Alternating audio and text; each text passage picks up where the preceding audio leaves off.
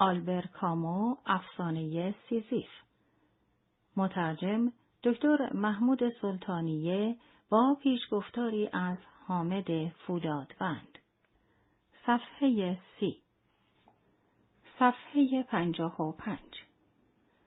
به عنوان نمونه هنگامی که درباره خود سخن میگوید، انگار نه ترس از خدا و نه پارسایی هیچ کدام او را به آرامش نمی‌رساند و به همین گونه با شانه خالی کردنهای آزار دهنده به بیخردی بها می‌دهد و باورهای خود را پوچ، نادادگرانه، بدون منطق و نامفهوم می‌انگارد.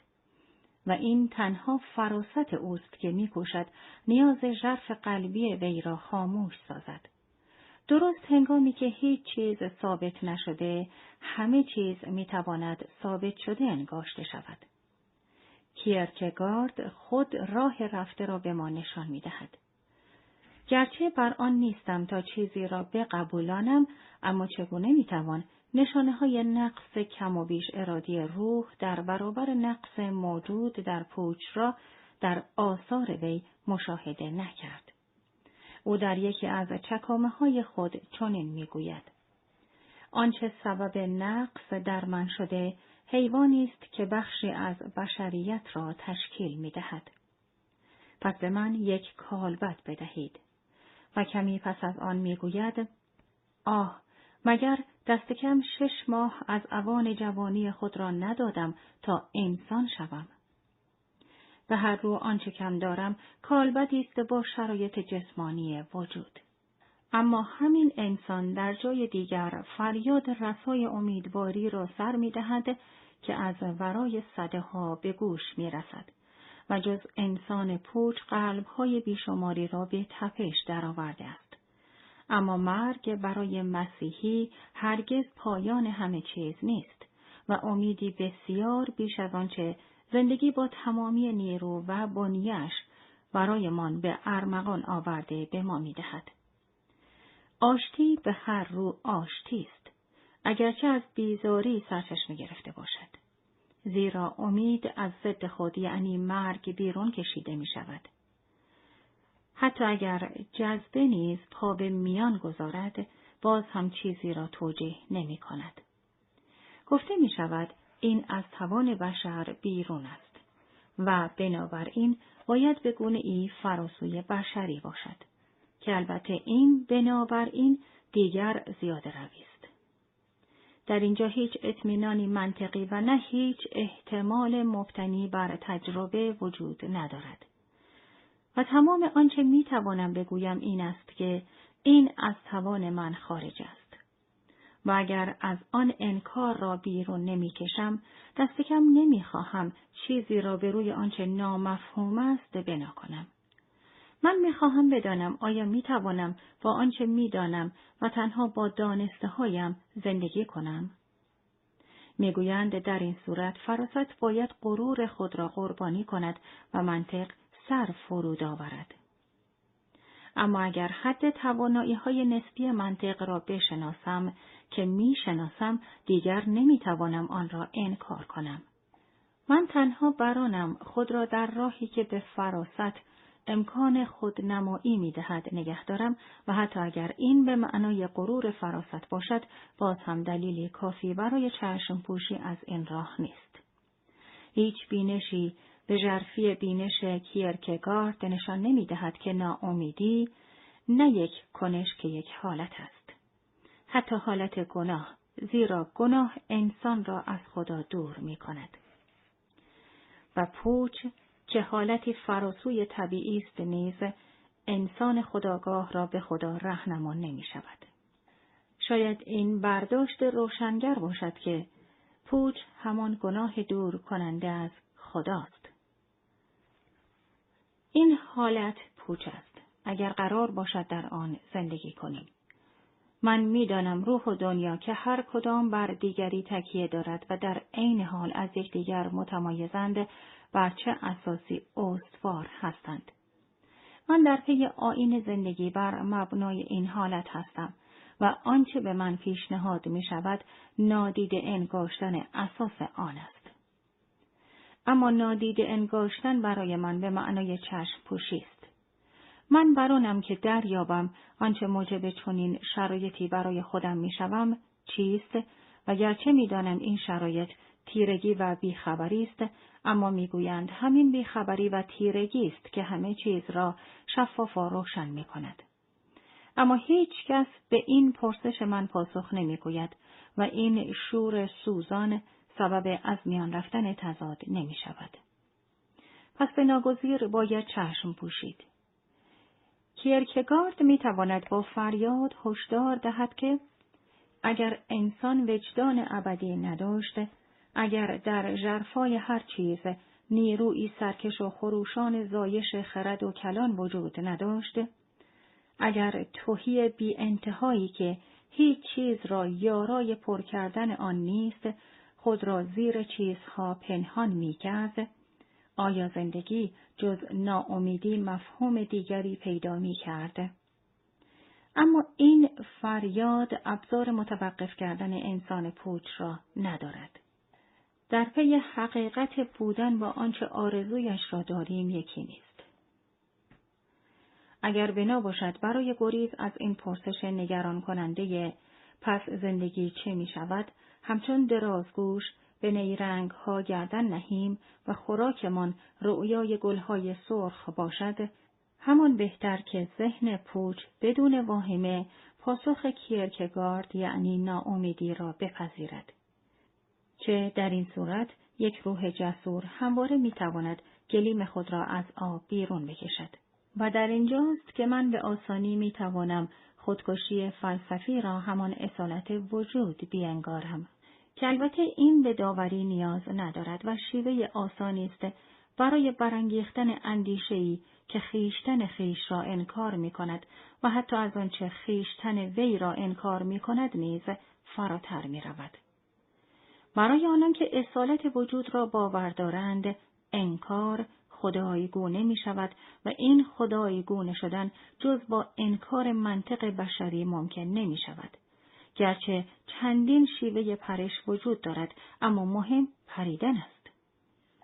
پانویس: یک بار دیگر اشاره می کنم که خدایگونه شدن به معنای تردید در ذات خداوندی نیست و تنها بیانگر منطقی این چنین است. ادامه متن. انکارهای رهایی بخش و تضادهای نهایی که مانع پرش را نادیده میگیرند، به همان آسانی از پاره‌ای باورها سرچشمه میگیرند که از قوانین طبیعی. منظور باورهای مخالف این استدلال است. آنها همه ابدیت را باور دارند و با همین باور است که پرش را انجام میدهند. باید بگویم استدلالی که این نوشته آن را دنبال می کند رایج‌ترین حالت ذهنی این سده روشنگر را نادیده می گیرد. یعنی همان ذهنیتی که می پندارد همه چیز بر مبنای منطق است و می کوشد به وسیله آن دنیا را توضیح دهد. البته طبیعی است وقتی گفته می شود این منطق باید شفاف باشد، به آن ظاهری شفاف می دهد.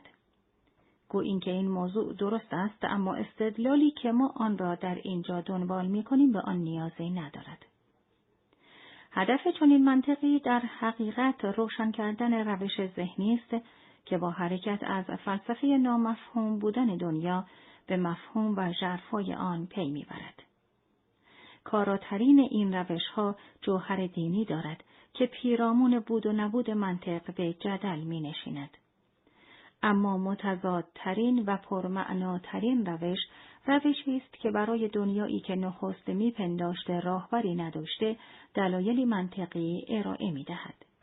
و هر رو ما نمیتوانیم بدون داشتن انگاری از اقتباس جدید ذهن اندوه زده به نتایج دلپسندمان دست یابیم.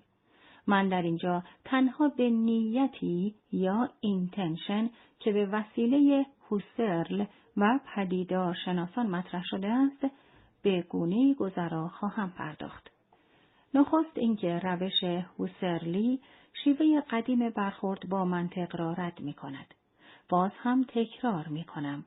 اندیشیدن به معنای یکسان ساختن و همسو کردن ظاهر زیر چهره یک اصل کلی نیست.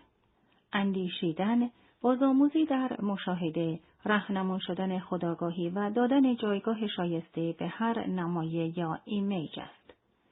به بیان دیگر، پدیدار شناسی از بیان چگونگی دنیا سرباز می‌زند و تنها به شرح روند زندگی می‌پردازد.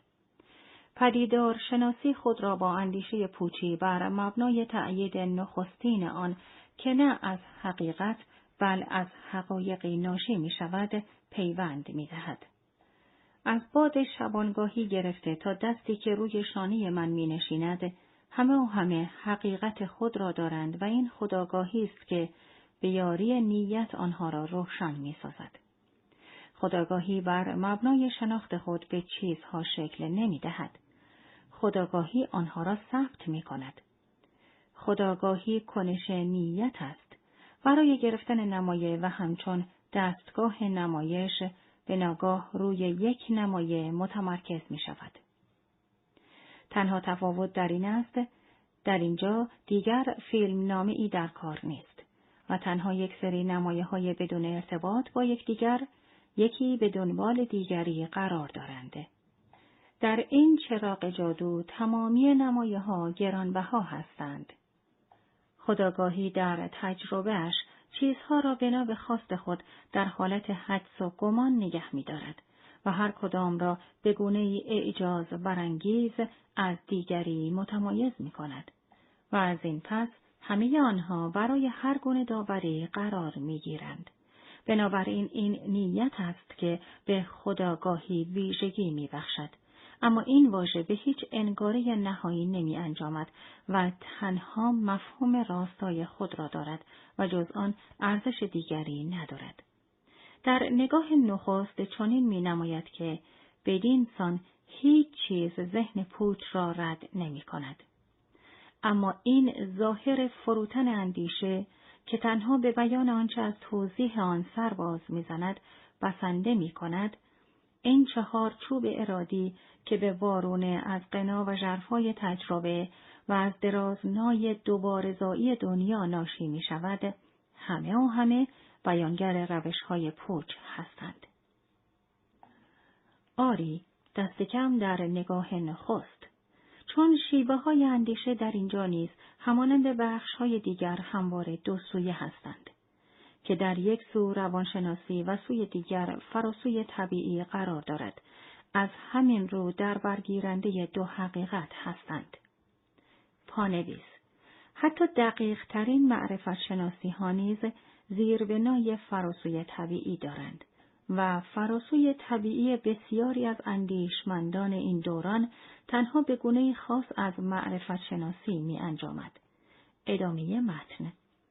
اگر نیت مداری تنها خواهان روشن کردن کیفیت روانشناسی باشد و واقعیت به جای آنکه توضیح داده شود پایمال گردد، در این صورت هیچ چیز نمیتواند آن را از ذهن پوچ جدا کند و برمی شمارد آنچه را که نمیتواند ارزشمند بداند و تنها نشان میدهد که در نبود اصل یگانگی باز هم اندیشه میتواند از بازگویی و درک هر صورت تجربه شادمان شود.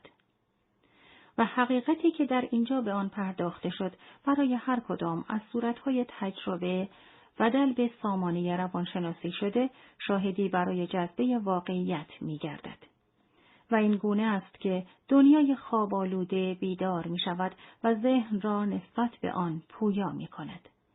اما اگر بخواهیم این برداشت از حقیقت را مبتنی بر خرد کنیم تا بدین سان به کشف جوهر هر موضوع مربوط به شناخت دست یابیم، در این صورت باید آگاهی از ریشه آن را به تجربه واگذاریم و این برای ذهن پوچ نامفهوم است. در یک کلام این توازن در میان روی تضمین است که نسبت به چگونگی نیت حساسیت نشان می دهد و این شفافیت اندیشه پدیدار شناسانه است که بهتر از هر اندیشه دیگری منطق پوچ را برجسته می کند. هوسرل نیز همچون افلاطون از جوهر فرازمانی که از نیت سرچشمه می گیرد سخن می گوید. و بدون گونه دیگر همه چیز نه به وسیله یک چیز که به وسیله همه چیز توضیح داده می شود. که البته من تفاوتی در آن نمی بینم. و اگرچه این انگاره ها یا جوهرهایی که خودآگاهی در انتهای هر توصیفی ارائه می کند، بر مبنای خاص خود خودآگاهی نمونه های تمام عیار نیستند، اما به گونه‌ای مستقیم در تمامی داده های ادراک حضور دارند. و دیگر اینکه انگاره تنها نیست که همه چیز را توضیح می دهد، بل جوهرهای بیشماری هستند که به بیشمار چیزها مفهوم می بخشند. گو اینکه دنیا بی حرکت انباشته می شود، اما به هر رو قابل فهم می گردد. و گرچه بدین سان واقعیت گرایی افلاطونی بر کشف و شهود تکیه می کند، اما همواره واقعیت گرایی باقی می ماند. این چنین است که کیرکگارد به خدای خود می پردازد و پارمینید حکیم یونانی اندیشه خود را معطوف وحدت می کند. اما اندیشه هر دو گرفتار شرکی انتزاعی می گردد. به بیان روشنتر، اوهام و پندارهای خیالی خود بخشی از جوهرهای فرازمانی هستند.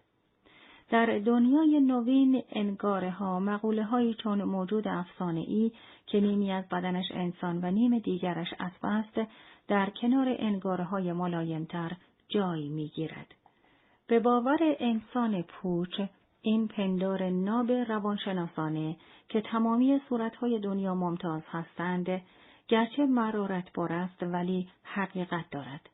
اما اگر همه صورتهای دنیا ممتاز باشند، بنابراین با یکدیگر همتراز می شوند. البته جنبه فراسوی طبیعی این حقیقت چنان آن را دور می برد که شاید تنها با یک واکنش کارا بتواند خود را به افلاطون نزدیکتر احساس کند و در واقع می آموزد که هر نمایه‌ای جوهر ممتاز خود را دارا می باشد. در چنین دنیای آرمانگرایانه بدون سلسله مراتبی، ارتش تنها از امیران تشکیل می شود و هر گونه برتری حذف می گردد. با این همه یک چرخش ناگهانی اندیشه سبب می شود تا ناهمسانی دوباره در دنیا پا برجا شود و به آن ژرفا بخشد. آیا باید از باریکبینی در موضوعی که به وسیله عناصر آفریننده‌اش دستکاری شده واهمه داشته باشیم؟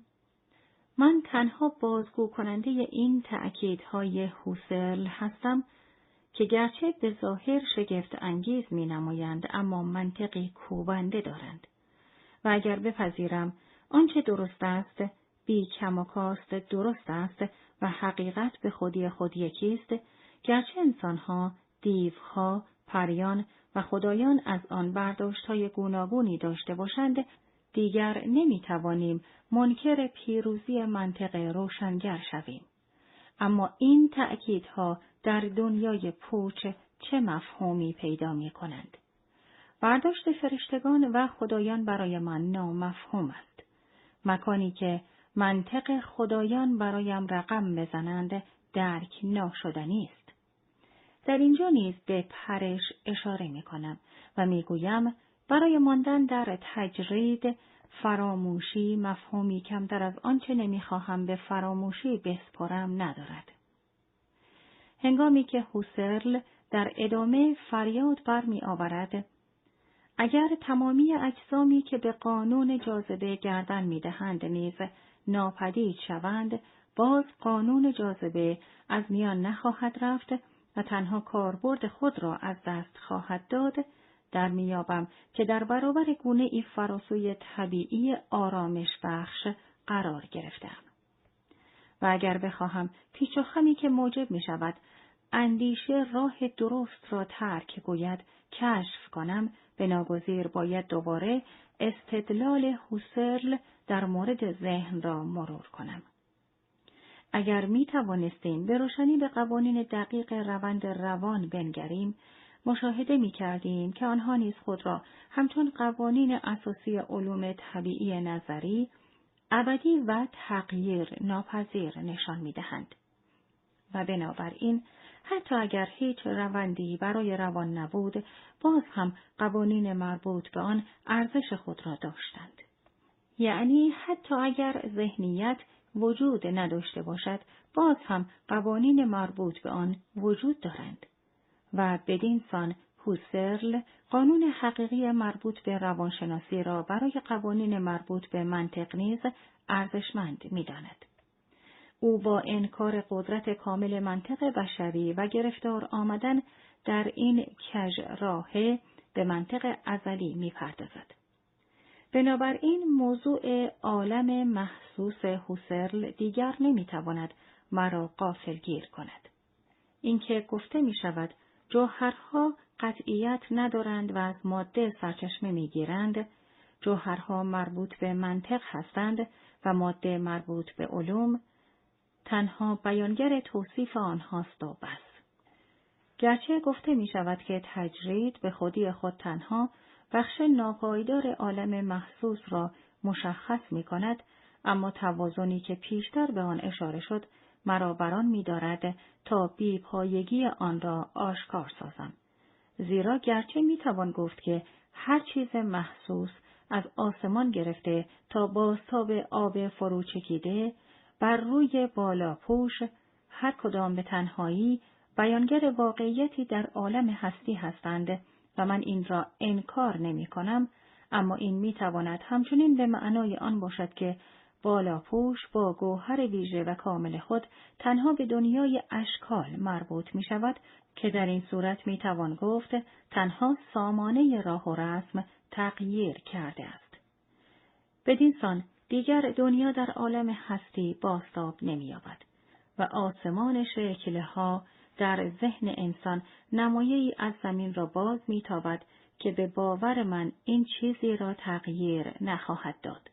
زیرا در اینجا دیگر من نه با تمایل به هستی و مفهوم شرط انسانی که با فراستی لگام گسیخته برای تعمیم آنچه وجود دارد روبرو می‌شوم. بیهوده حیرت زده می‌شوند از این بدعت ظاهری که اندیشه را از راه‌های گوناگون منطق واداده و منطق پیروز به نفی خویش وامی دارد. فاصله میان خدای تجریدی هوسرل از خدای قدرتمند کیرکگارد آنقدرها هم زیاد نیست. منطق و بیخردی به یک پیشگویی می‌انجامد. در حقیقت راه اهمیت چندانی ندارد و این اراده رسیدن است که پاسخگوی همه چیز خواهد شد. فیلسوف انتزاعی و فیلسوف با ایمان هر دو با نابسامانی آغاز می کنند، هر دو نیز نگرانی یکسانی دارند و مهم توضیحی است که می دهند. در اینجا اندوه دوری از اصل توانمندتر از دانش است. قابل توجه است که اندیشه این دوران، هم یکی از نافذترین فلسفه های نامفهوم دنیا باشد و هم یکی از گسیخته ترین فلسفه ها در دستیابی به نتایجش. این اندیشه پیوسته میان اوج منطق گرایی واقعی که اندیشه را به منطق الگوهای جز تقسیم می کند و اوج بی منطقی که اندیشه را تا به مقام خدایی بالا می برد در نوسان است. اما این جدایی ظاهری است و تنها برای دستیابی به آرامش است و هر دو حالت با پرش صورت می‌گیرند. همواره به اشتباه چنین پنداشته می‌شود که برداشت از منطق تنها یک سویه است. در حقیقت چنین درکی هر قدر هم جاه طلب باشد، باز کم و بیش همانند درک‌های دیگر است. گرچه منطق چهرهی بشری دارد، اما همواره میتواند رو به سوی ملکوت داشته باشد. از هنگامی که پلوتن، فیلسوف یونانی، توانست منطق را با فضای ازلی آشتی دهد، منطق آموخت از گرانبهاترین اصل خود، یعنی تضاد، روی گرداند و از درامیختن با آن مشارکتی سحرانگیز را سامان دهد. منطق ابزار اندیشه است، نه خود اندیشه. اندیشیدن انسان پیش از هر چیز اندوه دوری از اصل است. پانویس الف. در آن دوران یا منطق باید خود را هماهنگ می کرد و یا از میان می رفت. پس خود را هماهنگ کرد. منطق با پلوتن وارد مرحله زیبا شناسی شد و استعاره جای قیاس منطقی را گرفت. ب. البته این تنها کاری نبود که پلوتن در پدیدار شناسی انجام داد. این انگاره گرانبهای اندیشمندانی چون پلوتن بود که تنها یک انگاره بشری وجود ندارد و انگاره سقراط هم وجود دارد. ادامه متن. همین که منطق بتواند به آشفتگی شیوه پلوتنی پایان دهد، ابزار آرامش دلواپسی نوین، آرایه‌های آشنای ابدی را نیز فراهم خواهد آورد. ذهن پوچ اما بخت کمتری دارد، چرا که دنیا به باور ذهن پوچ نه بسیار منطقی است و نه بسیار بی منطق،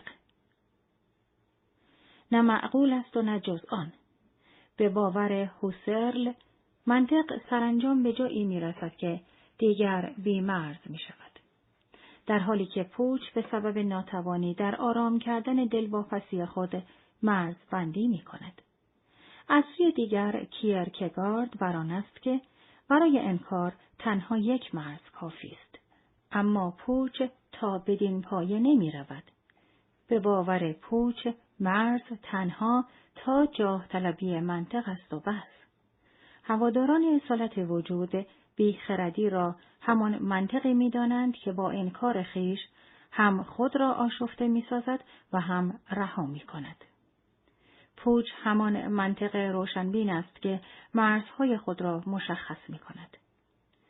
در پایان این راه دشوار است که انسان پوچ با منطقهای حقیقی خود آشنا می شود و با مقایسه خواست ژرف خیش و آنچه به او پیشنهاد می شود، به ناگاه احساس می کند دارد بر می گردد. در جهان هوسرل دنیا خود را پالایش می کند و این میل به الفت که بر قلب انسان سنگینی می کند بیهوده می گردد. و در رمز و اشاره های کیرکگارد، اگر این میل به روشنی بخواهد مجاب شود، باید از خود چشم بپوشد. گناه دانستن به اندازه میل به دانستن نیست، چرا که از این زاویه همه بیگناهند. بیشک این تنها گناهی است که انسان پوچ میتواند آن را هم زاده جرم و هم زاده بیگناهی خود بپندارد. به انسان پوچ سرانجامی چنان تهی پیشنهاد میگردد که در آن تمامی تضادهای گذشته جز جدلهای زبانی نمیشوند. اما این همه به همین گونه که او درک می کند نیستند و باید حقیقت آنها را که به هیچ وجه مجاب کننده نیستند حفظ کرد و نیازی هم به پیشگویی نیست. منطق من می خواهد به آنچه برایم آشکار کرده وفادار بماند و این آشکار کردن همان پوچ است. جدایی میان ذهن پذیرنده و دنیای گمراه کننده را غم دستیابی به وحدت این دنیای آشفته و تضاد به یکدیگر پیوند می‌دهد.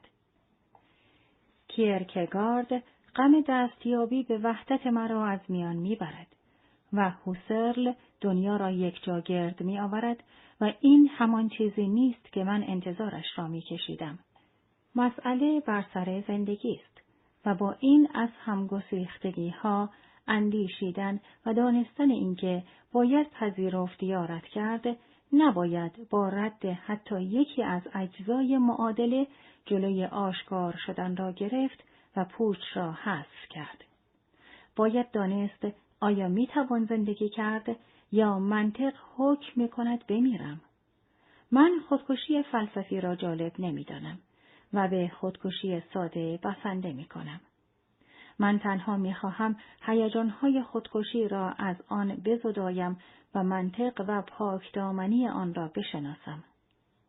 هر گونه وضعیت دیگری که برای ذهن پوچ پیشنهاد گردد نیرنگ است و پا پس گذاشتن ذهن در برابر آنچه خود بیان می‌کند. هوسرل می‌گوید باید به خواست گریز گردن نهاد.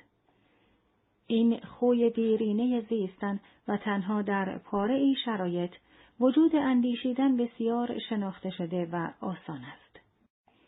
صفحه شصت و هفت. هوسرل میگوید باید به خواست گریز گردن نهاد. این خوی دیرینه زیستن و تنها در پاره ای شرایط وجود اندیشیدن بسیار شناخته شده و آسان است. و به باور او این پرسش نهایی است که ابدیت و آسایش را به ما باز می‌گرداند. البته پرش همان گونه که کیرکگارد می‌خواست در انتهای خطر قرار نداشته، بل درست در همان لحظه پیش از پرش قرار دارد. خود را به روی این وقفه سرگیجه آور نگه داشتن نشان پاک دامنی است و جز این همه نیرنگ است. این را نیز می‌دانم که ناتوانی هرگز سبب هیجان به موزونی هیجانی که کیرکگارد آفریده نشده است. اما اگر ناتوانی جای خود را در چشماندازهای همسان تاریخ داشت، در منطقی که اکنون خواست آن را دریافته ایم نمود پیدا نمی کرد. صفحه شصت و نه. رهایی پوچ.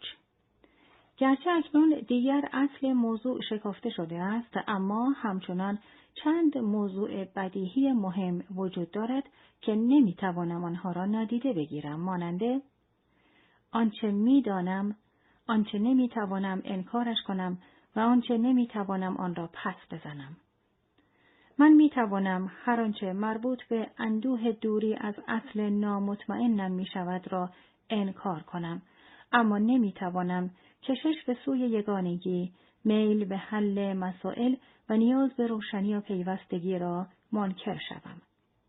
من می توانم دنیای پیرامون را و هر آنچه با آن رویارو می شوم و یا مرا به دنبال خود می کشد انکار کنم. اما نمی توانم آشفتگی، تصادف و ملکوتی که از دل نابسامانی سر برآورده را منکر شوم. من نمی دانم آیا این دنیا مفهومی فراسوی خود دارد یا نه، اما می دانم اگر هم داشته باشد من مفهوم آن را در نمی یابم و در حال حاضر امکان شناخت نسبت به آن را ندارم. آنچه خارج از قلمرو به من است، آیا می تواند برایم معنا و مفهوم داشته باشد؟ من جز به مثابه موجودی انسانی هیچ چیز را درک نخواهم کرد. و اگرچه تنها آنچه قابل لمس باشد و در برابرم ایستادگی کند را درک می کنم، اما می دانم همین دو را نیز با وجود میل به مطلق و یگانگی و همچنین سازش ناپذیری دنیا که اصلی عقلانی و منطقی دارد، نمی توانم با یکدیگر آشتی دهم. بدون ریا و به میان کشاندن پای امیدی که ندارم، کدام حقیقت خارج از مرزهای قلمروم را می توانم بشناسم؟ اگر درختی بودم میان درختان دیگر، اگر گربه‌ای بودم میان جانوران دیگر، باز هم مشکل حل نمی شد. و زندگی مفهومی نداشت، چرا که همچنان بخشی از این دنیا می شدم. بخشی از دنیایی می شدم که با وجود آگاهی کامل نسبت به آن و خواستهای آشنایم باز با آن مخالفت می کردم. همین منطق خنده آور است که مرا با کل آفرینش مخالف کرده است و یارای آن ندارم تا با یک چرخش قلم انکارش کنم. باید آنچه را که می پندارم حقیقتی است و به باورم روشن می نماید بپذیرم و حتی اگر علیه خودم باشد تأییدش کنم. چه چیز جز خودآگاهی اساس برخورد و گسستگی میان دنیا با ذهن من را تشکیل می دهد؟ پذیرش تنها به وسیله خودآگاهی مداوم و همواره به روز و در حال گسترش ممکن می گردد و بس. آری، این چیزی است که در حال حاضر باید نگاهش دارم و درست در همین جاست که پوچ، این همه آشکار و در عین حال دشوار، برای دستیابی پا به زندگی انسان می‌گذارد و زاد و بوم خود را باز می‌یابد. درست در همین لحظه نیز ذهن از راه بیهوده کوشش در روشنبینی خارج شده، درگیر زندگی روزمره می شود. و اگرچه به دنیای مبهم بینام دست می‌یابد، اما انسان را ناگزیر به عصیان و بینایی می‌کشد و سبب می‌شود انسان امید را به فراموشی سپرده، گرفتار قلمرو دوزخ گردد. دشوارها یک بار دیگر کارایی خود را به دست می‌آورند و تعیین مجرد در برابر جلوه شکل‌ها و رنگ‌ها پاپس می‌کشد. کشمکش‌های ذهن وارد قلمرو زندگی شده و در قلب حقیر و در عین حال شکوهمند انسان پناه می‌گیرند. گرچه هیچ چیز از پیش مشخص نشده، با این همه همه چیز تغییر می‌کند. آیا می‌میریم یا با پرشی از مرگ می‌گریزیم تا آشیانه انگاره‌ها و شکل‌های مناسب آن را بازسازی کنیم؟ یا به وارونه، به پوچ دلخراش و شگفتی برانگیز پناه میبریم. برای آخرین بار میکوشم به نتایج مورد نظرم در این زمینه دست یابم.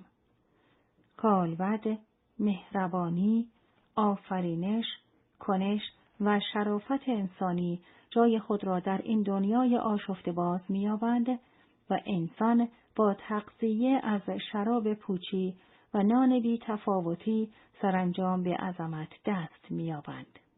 باز هم روی شیوه پافشاری می‌کنم. مسئله سماجت است. انسان پوچ در نقطه خاص از راه خود برانگیخته می‌شود. تاریخ حتی در دورانی که خدایان هنوز وجود نداشتند، هم باورهای دینی داشت و هم پیامبر. همواره از انسان خواسته شده پرش خود را انجام دهد و پاسخ انسان تنها این بوده که همه چیز را به درستی درک نمی کند، همه چیز برایش روشن نیست و می خواهد تنها کاری را انجام دهد که خوب می فهمد. به او گفته شد این غروری به گناه آلوده است، اما او برداشت درستی از سرانجام گناه نداشت و پندارش چنان نیرومند نبود که آینده حیرتبار خود و دوزخ را هضم کند. از دست دادن زندگی جاوید برایش مهم نبود و با وجودی که گناهانش برشمرده میشد، باز احساس بیگناهی میکرد. در حقیقت احساسی جز بیگناهی جبران ناپذیر نداشت و همین او را مجاز میکرد دست به هر کاری بزند.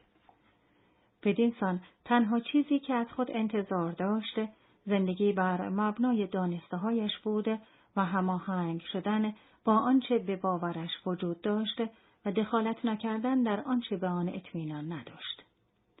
به او گفته میشد همه چیز هماهنگ با باورهایش نیست و دست کم این را بپذیرد، زیرا همواره با آن سر و کار دارد. انسان می‌خواست بداند آیا می‌تواند بدون ندا زندگی کند یا نه. اکنون می توانم به برداشت خودم از خودکشی بپردازم. پیش از این در پی راه حلی ممکن برای آن بودم و این مشکل را وارونه می کرد، زیرا پیشتر از خود می پرسیدم آیا زندگی مفهومی برای زیستن دارد؟ و اکنون برانم که برای خوب زیستن همان بهتر که زندگی مفهومی نداشته باشد.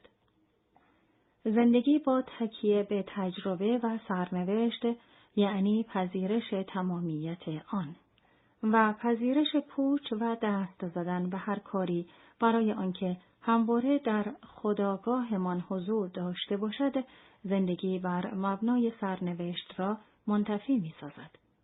و این کار یکی از مناسبات مخالف وجود پوچ به معنای گریز از آن است. دست کشیدن از عصیان خودآگاه به معنای گریز از مشکل است و این چنین است که انقلاب مداوم بر مبنای تجربه فردی پایه‌گذاری می شود. زیستن زندگی بخشیدن به پوچ است و زندگی بخشیدن به پوچ بیش از هر چیز به نظاره نشستن آن است. برخلاف باور اوریدیس، همسر اورفه، پوچ تنها زمانی از میان می رود که از آن روی گردانده شود یکی از نادر وضعیت‌های پیوسته فلسفی اسیانگری است. اسیان رویارویی دائمی انسان با نادانی خود اوست. اسیان آرزوی ناممکن شفاف است. اسیان دنیای مورد جدل را به جانشینان خود وامی گذارد.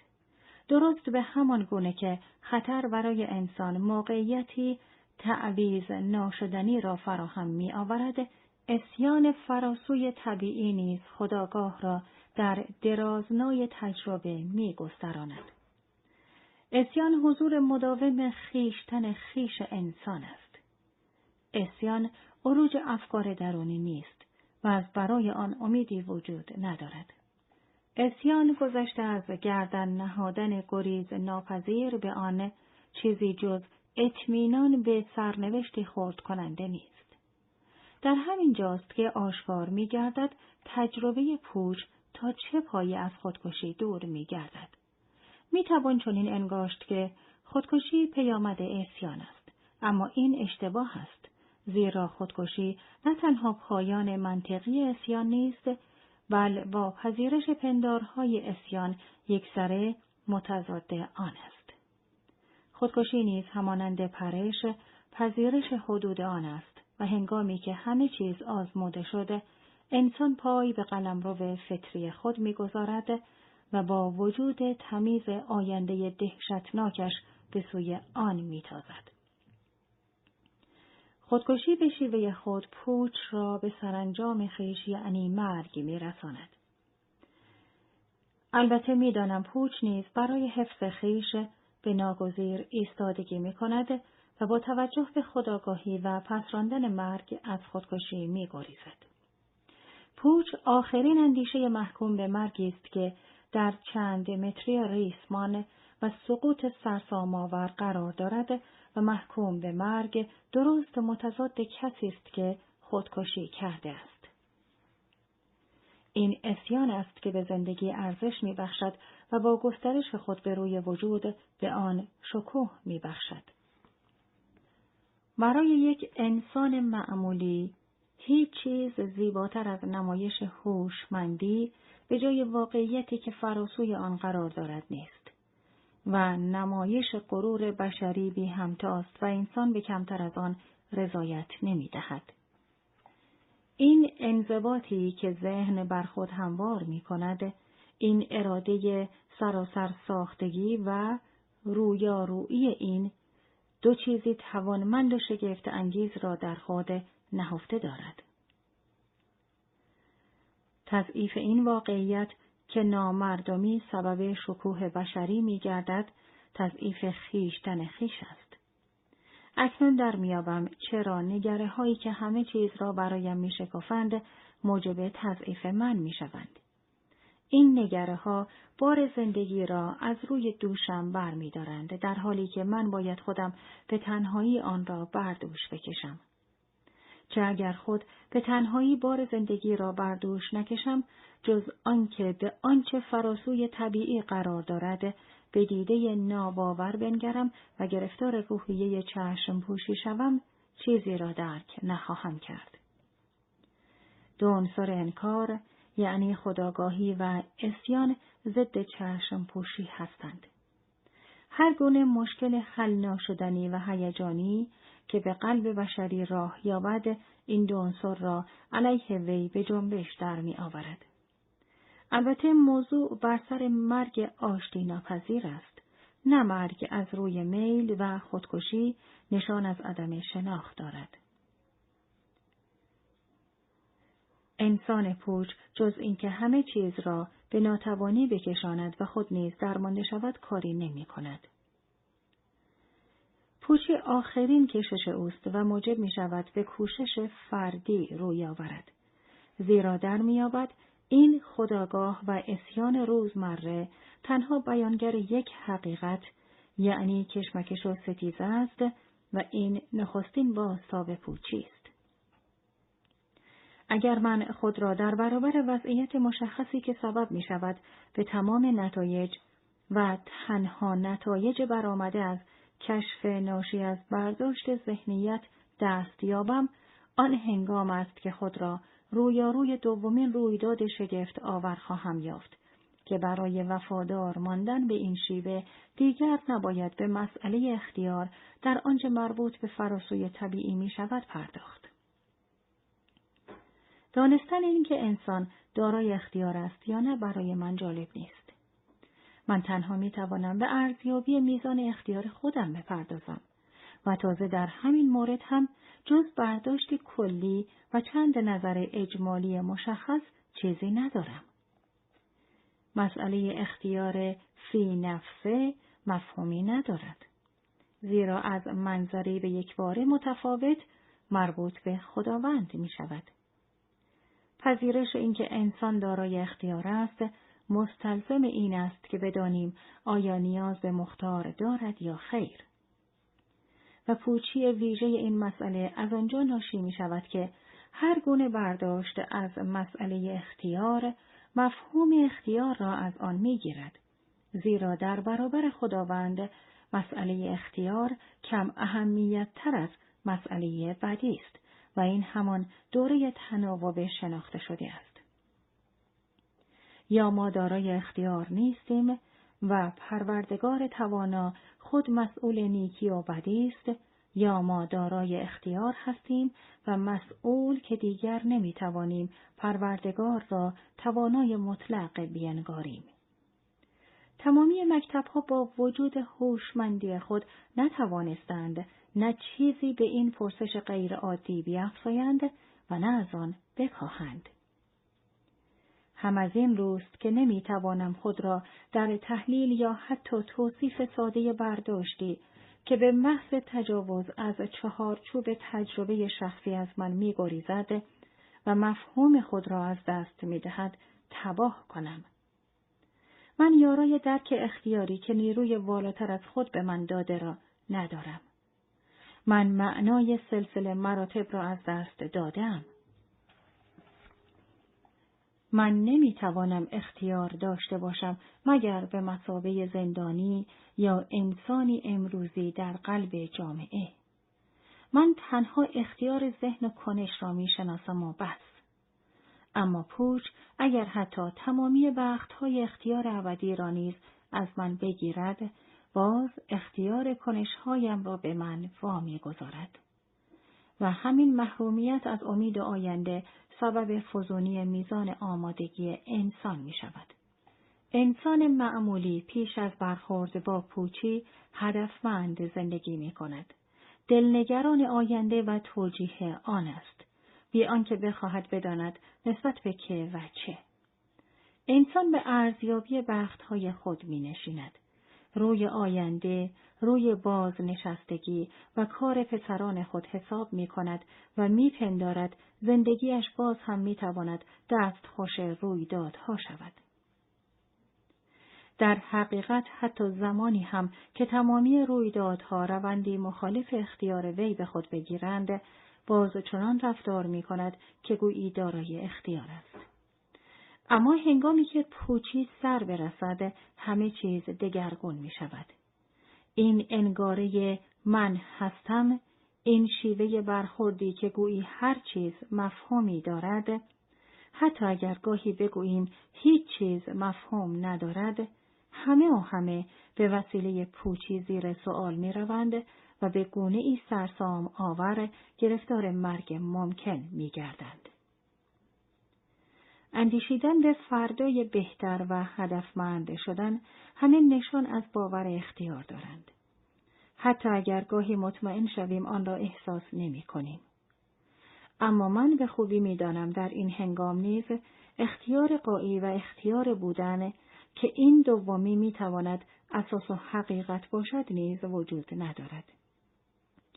مرگ تنها واقعیت موجود است و پس از آن هر چه می‌خواهد بشود، بشود. من خود اختیار جاویدان ساختن خودم را ندارم. من برده هستم.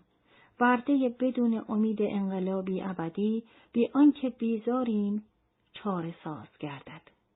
اما چه کسی می‌تواند بدون انقلاب و بیزاری برده باقی بماند؟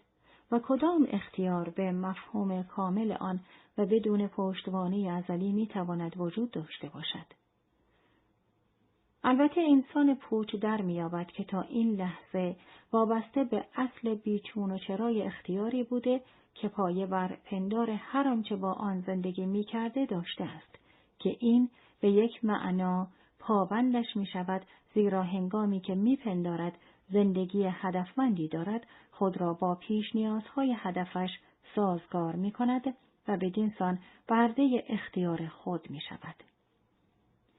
و این چنین است که من رفتاری جز رفتار یک پدر خانواده، خواه مهندس یا راهبر مردم و یا کارمند بیجیر و مواجب شرکت مخابرات نخواهم داشت.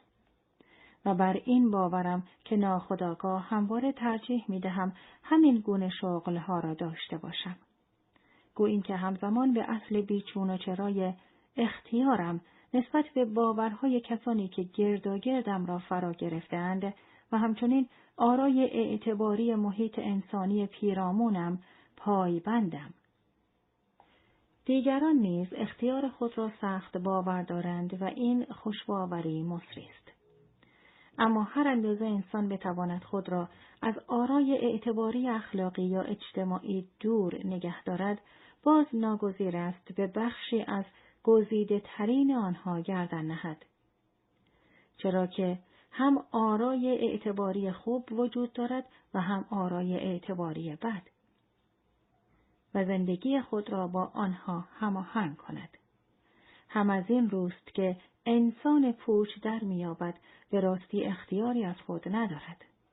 به بیانی روشن‌تر وقتی من نسبت به حقیقتی که ویژه خودم است، حال خواه وجود داشته باشد و یا در حال آفرینش باشد، امیدوار و یا نگران باشم، وقتی خود بر زندگیم فرمان برانم و یا اینکه به هر رو بپذیرم زندگی برایم مفهوم دارد، در این صورت خودم با ایجاد مانع زندگیم را میان منگنه قرار می دهم و بدین سان رفتارم همانند سایر عامل‌های ذهنی یا قلبی که جز نفرت بر نمی‌تابد خواهد شد.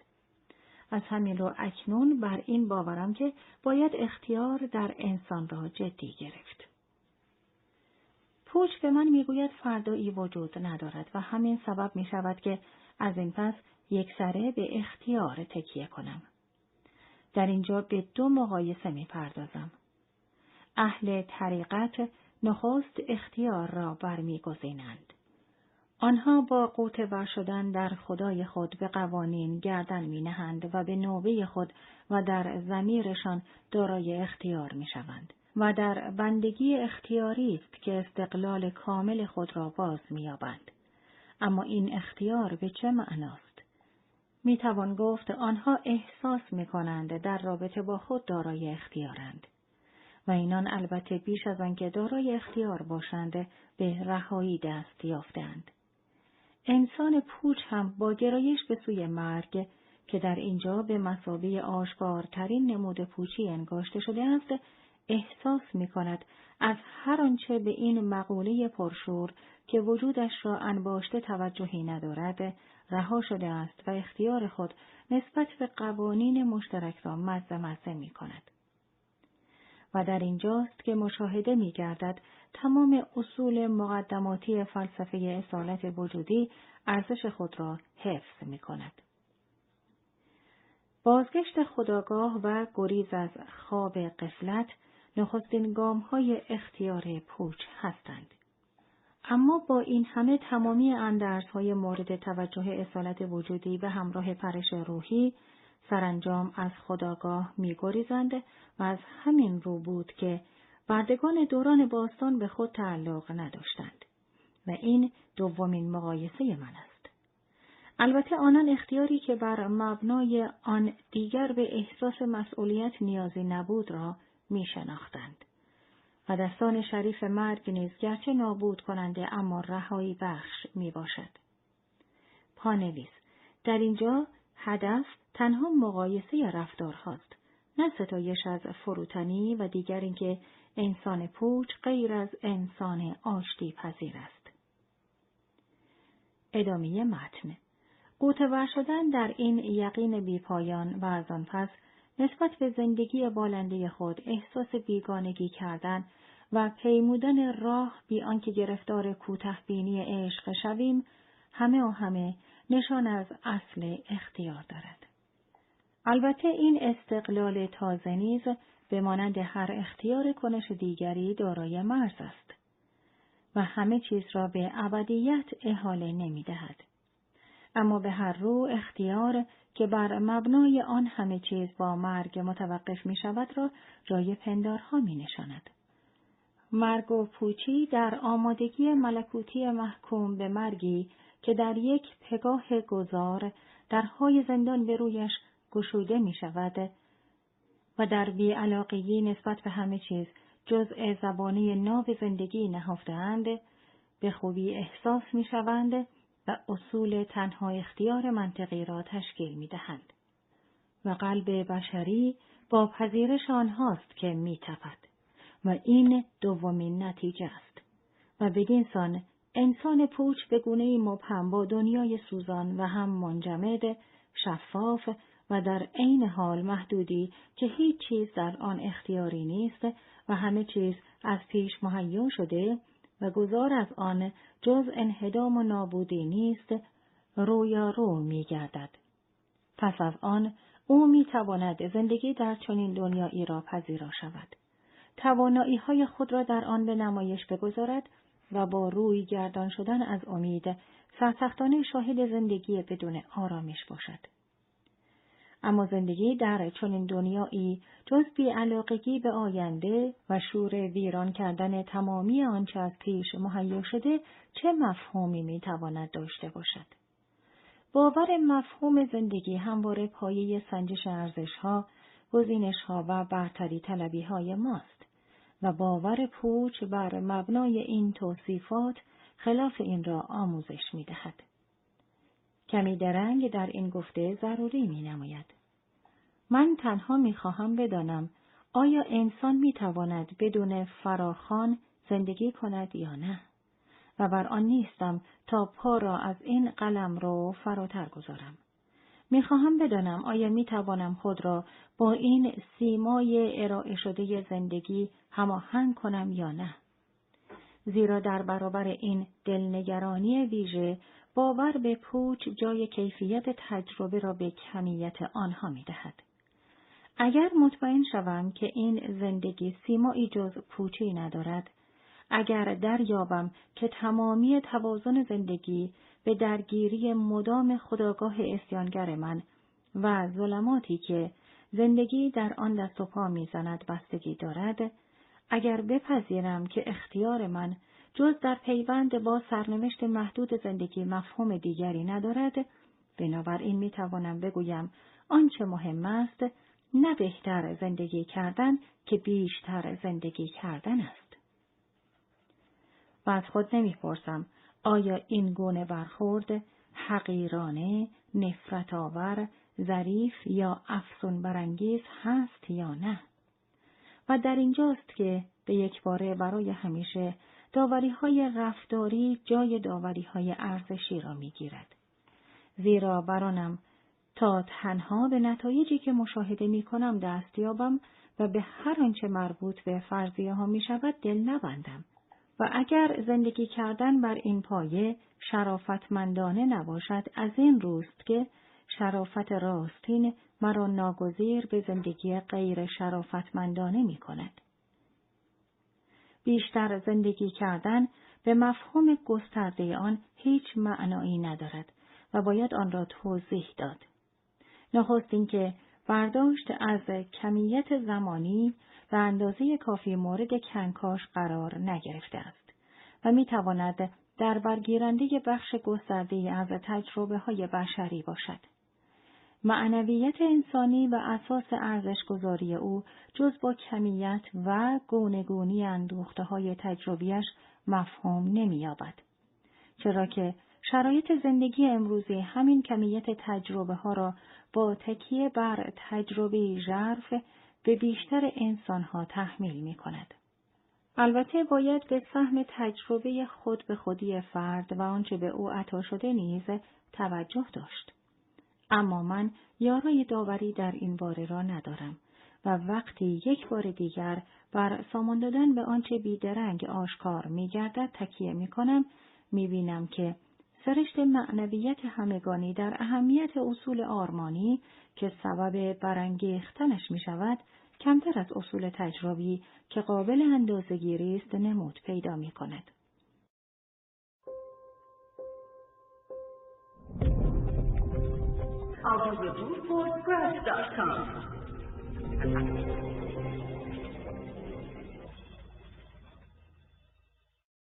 آلبر کامو، افسانه سیزیف، مترجم دکتر محمود سلطانیه با پیشگفتاری از حامد فولادوند. صفحه سی، صفحه هشتاد و یک. اما من یارای داوری در این باره را ندارم و وقتی یک بار دیگر بر سامان دادن به آنچه بیدرنگ آشکار می گردد تکیه می کنم، می بینم که سرشت معنویت همگانی در اهمیت اصول آرمانی که سبب برانگیختنش می شود، کمتر از اصول تجربی که قابل اندازه‌گیری است نمود پیدا می کند. و با نادیده انگاشتن کار این مطالب می بینم که یونانیان با تکیه بر معنویات خود زمان بیکاری خیش را پر می کردند. درست همان گونه که ما امروزه پس از هشت ساعت کار روزانه چنین می کنیم. بنابراین می توان گفت تغییر ارزش‌ها، تجربه‌های بسیار طولانی‌تر و وجود بسیاری از آدمیان و به ویژه کاراترین‌هایشان را می‌طلبد. آدمیانی که سبب می‌شوند ماجراجویی روزمره متکی بر کمیت تجربه تمامی رکوردهای دیگر را بشکند. البته به عمد از این اصطلاح ورزشی بهره گرفتم و معنویت ویژه خود را شکل دهد. پانویس: کمیت گاهی کیفیت ساز می شود. بر مبنای آخرین نگره‌های علمی، ماده از مراکز انرژی شکل گرفته و کمیت کم و بیش عظیم انرژی هاست که ویژگی کم و بیش حیرتبار ماده را موجب می شود. یک میلیارد یون و یک یون نه تنها در کمیت بل در کیفیت نیز با یکدیگر متفاوتند. مشابه آن را در تجربه بشری نیز میتوان یافت. ادامه متن. با این همه بهتر است از برخورد شاعرانه بپرهیزیم و تنها از خود بپرسیم: دستاویز انسان که میکوشد موقعیت موجود خود را حفظ کند چیست؟ و آنچه را که به مثابه یک قاعده میپذیرد مورد موشکافی قرار دهیم. شکستن تمامی رکوردها نخست به معنای قرار گرفتن در برابر دنیا اغلب ممکن است. اما چگونه چنین چیزی بدون گرفتار آمدن در تضاد و بی آنکه بخواهیم با واژه‌ها بازی کنیم ممکن است؟ چرا که پوچ از یک سو به ما می آموزد تمامی تجربه ها یکسان هستند و از دیگر سو ما را به سوی بیشترین کمیت تجربه ها می راند. بنابراین چرا همانند تمامی آدمیانی که پیشتر از آنها گفتیم رفتار نکنیم و از شیوه زندگی که بیشترین امکانات بشری را در اختیارمان می گذارد بهره نگیریم و بدینسان گرفتار ارزش هایی که از سوی دیگر مدعی دور افکندنشان هستیم نشویم. اما باز این پوچ و شیوه زندگی متضاد آن است که به ما آموزش می دهد. زیرا این پندار اشتباه است که اگر کمیت تجربه ها به خود ما بستگی نداشته باشد، به شرایط زندگیمان بستگی خواهد داشت. در اینجا ضروری است ساده برخورد کنیم. دنیا به دو انسان همسال تجربه های یکسانی را ارائه می دهد و این خود آدمی است که با احساس زندگی، عصیان، اختیار و هرچه بیشتر زندگی کردن باید آنها را دریابد. در قلمرو روشنبینی جایی برای آنچه ارزش نامیده می شود وجود ندارد. باز هم ساده تر برخورد کنیم. گیریم که تنها مانع یعنی مرگ زود هنگام موجب عدم کامیابی شود که در این زمینه دنیا جز مخالفت ورزیدن با این استثنایی که همواره وجود دارد راه دیگری پیش رو نخواهد داشت. هم از این روست که به باور انسان پوچ حتی اگر آرزو کند نیز هیچ ژرفا، هیچ هیجان و شور و فداکاری نخواهد توانست زندگی خودآگاه انسانی چهل ساله را با روشنبینی حاکم بر انسانی شصت ساله همسان کند. پانویس واکنش نسبت به موضوع از بن متفاوتی همچون انگاره نیستی نیز به همین گونه است. نه به واقعیت می افزاید و نه از آن می کاهد. در تجربه روانشناسی نیستی، این رویدادهای دو هزار ساله است که به نیستی مفهوم واقعی می بخشد. زیرا یکی از چهره های نیستی، آینده‌ای که از آن ما نیست، نهفته است. ادامه متن. انسان پوچ جنون و مرگ را گریز ناپذیر می داند و بران است که آدمی خود آن را بر نمی گذیند. بنابراین پوچ و افزایش زندگی ناشی از آن نه به اراده انسان که به مخالف آن یعنی مرگ بستگی دارد. از واژه‌ها که بگذریم خواهیم دید بخت نیز نقش دارد و این خوشنود کننده است. بیست سال زندگی و تجربه هرگز جانشین یکدیگر نخواهند شد. پانویس اراده در اینجا تنها عامل است و می‌کوشد پشتیبان خودآگاه باشد. به زندگی سامان دهد و این تحسین برانگیز است. ادامه متن. یونانیان با وجود آن همه دانایی در کمال بی‌منطقی آرزو می‌کردند جوانانشان به هنگام مرگ وارد دنیای خدایان گردند و این همواره نابترین احساس شادمانی انسان‌های زمینی بوده است. زمان حال و تداوم آن در برابر روح هموار خداگاه آرمان انسان پوچ است.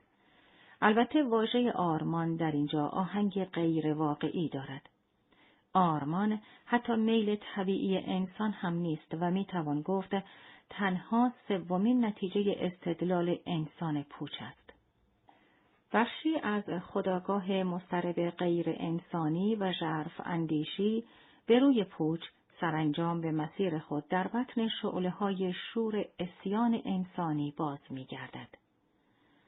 پانویس مهم پیوستگی است و حرکت بر پایه خوشنودی از دنیا. اما اندیشه شرقی به ما می‌آموزد که می‌توان با همین کوشش منطقی راه خلاف مسیر دنیا را برگزیده و خود را به آن سپرد. این شیوه نیز به همان اندازه پذیرفتنی است و چشمانداز و حدود کنکاش ما را روشن می سازد. اما هنگامی که دنیا به شدت انکار می شود، اغلب به نتایجی مشابه آنچه به عنوان مثال بی تفاوتی آثار نامیده می شود، می رسیم و ژان گرونیه در کتاب بسیار مهم خود به نام گزینش پایه‌گذار مکتب فلسفه بی تفاوتی می شود. ادامه متن. بدینسان من از پوچ سه نتیجه که همان عصیان، اختیار و اشتیاقم باشد بیرون میکشم و به یاری نقش خودآگاه دعوت به مرگ را بدل به قانون زندگی کرده خودکشی را رد میکنم. بدون شک من پژواک خفه‌ای که این روزها به گوش میرسد را شنیدم و در پاسخ آن تنها میگویم چون این پژواکی ضروری است.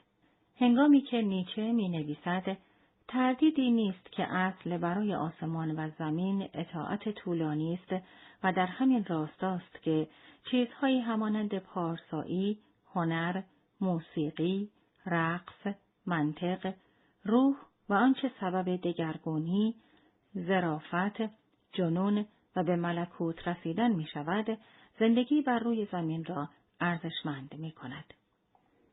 گرچه آیین معنویتی بالا را بیان می کند، اما راه انسان پوچ را نیز نشان می دهد. دل به شور عشق سپردن آسانترین و همزمان دشوارترین راه است. چه خوب است که انسان با دشواری‌ها رویارو شود و گهگاه به داوری خود بنشیند.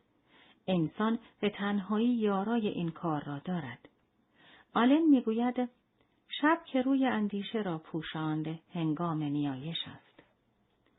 و عارفان و اندیشمندان اصالت وجودی پاسخ میدهند به شرط آنکه ذهن یارای دیدن شب را داشته باشد.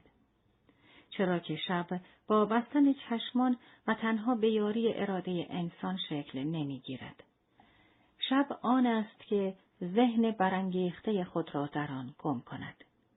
اگر باید با شب روبرو شد، چه بهتر که شب، شب ناامیدی اما درخشان باشد، شب قطبی باشد، شب بیخوابی ذهنی که بتواند با درخشش بی‌بدیل خود سبب آشکار شدن نقش هر چیز در فروغ فراست شود. تنها در این مرحله است که درک به شور و شوق در آمده به تعادل دست می‌یابد و در این صورت دیگر هیچ نیازی به داوری پرش در اصالت وجود نخواهد بود.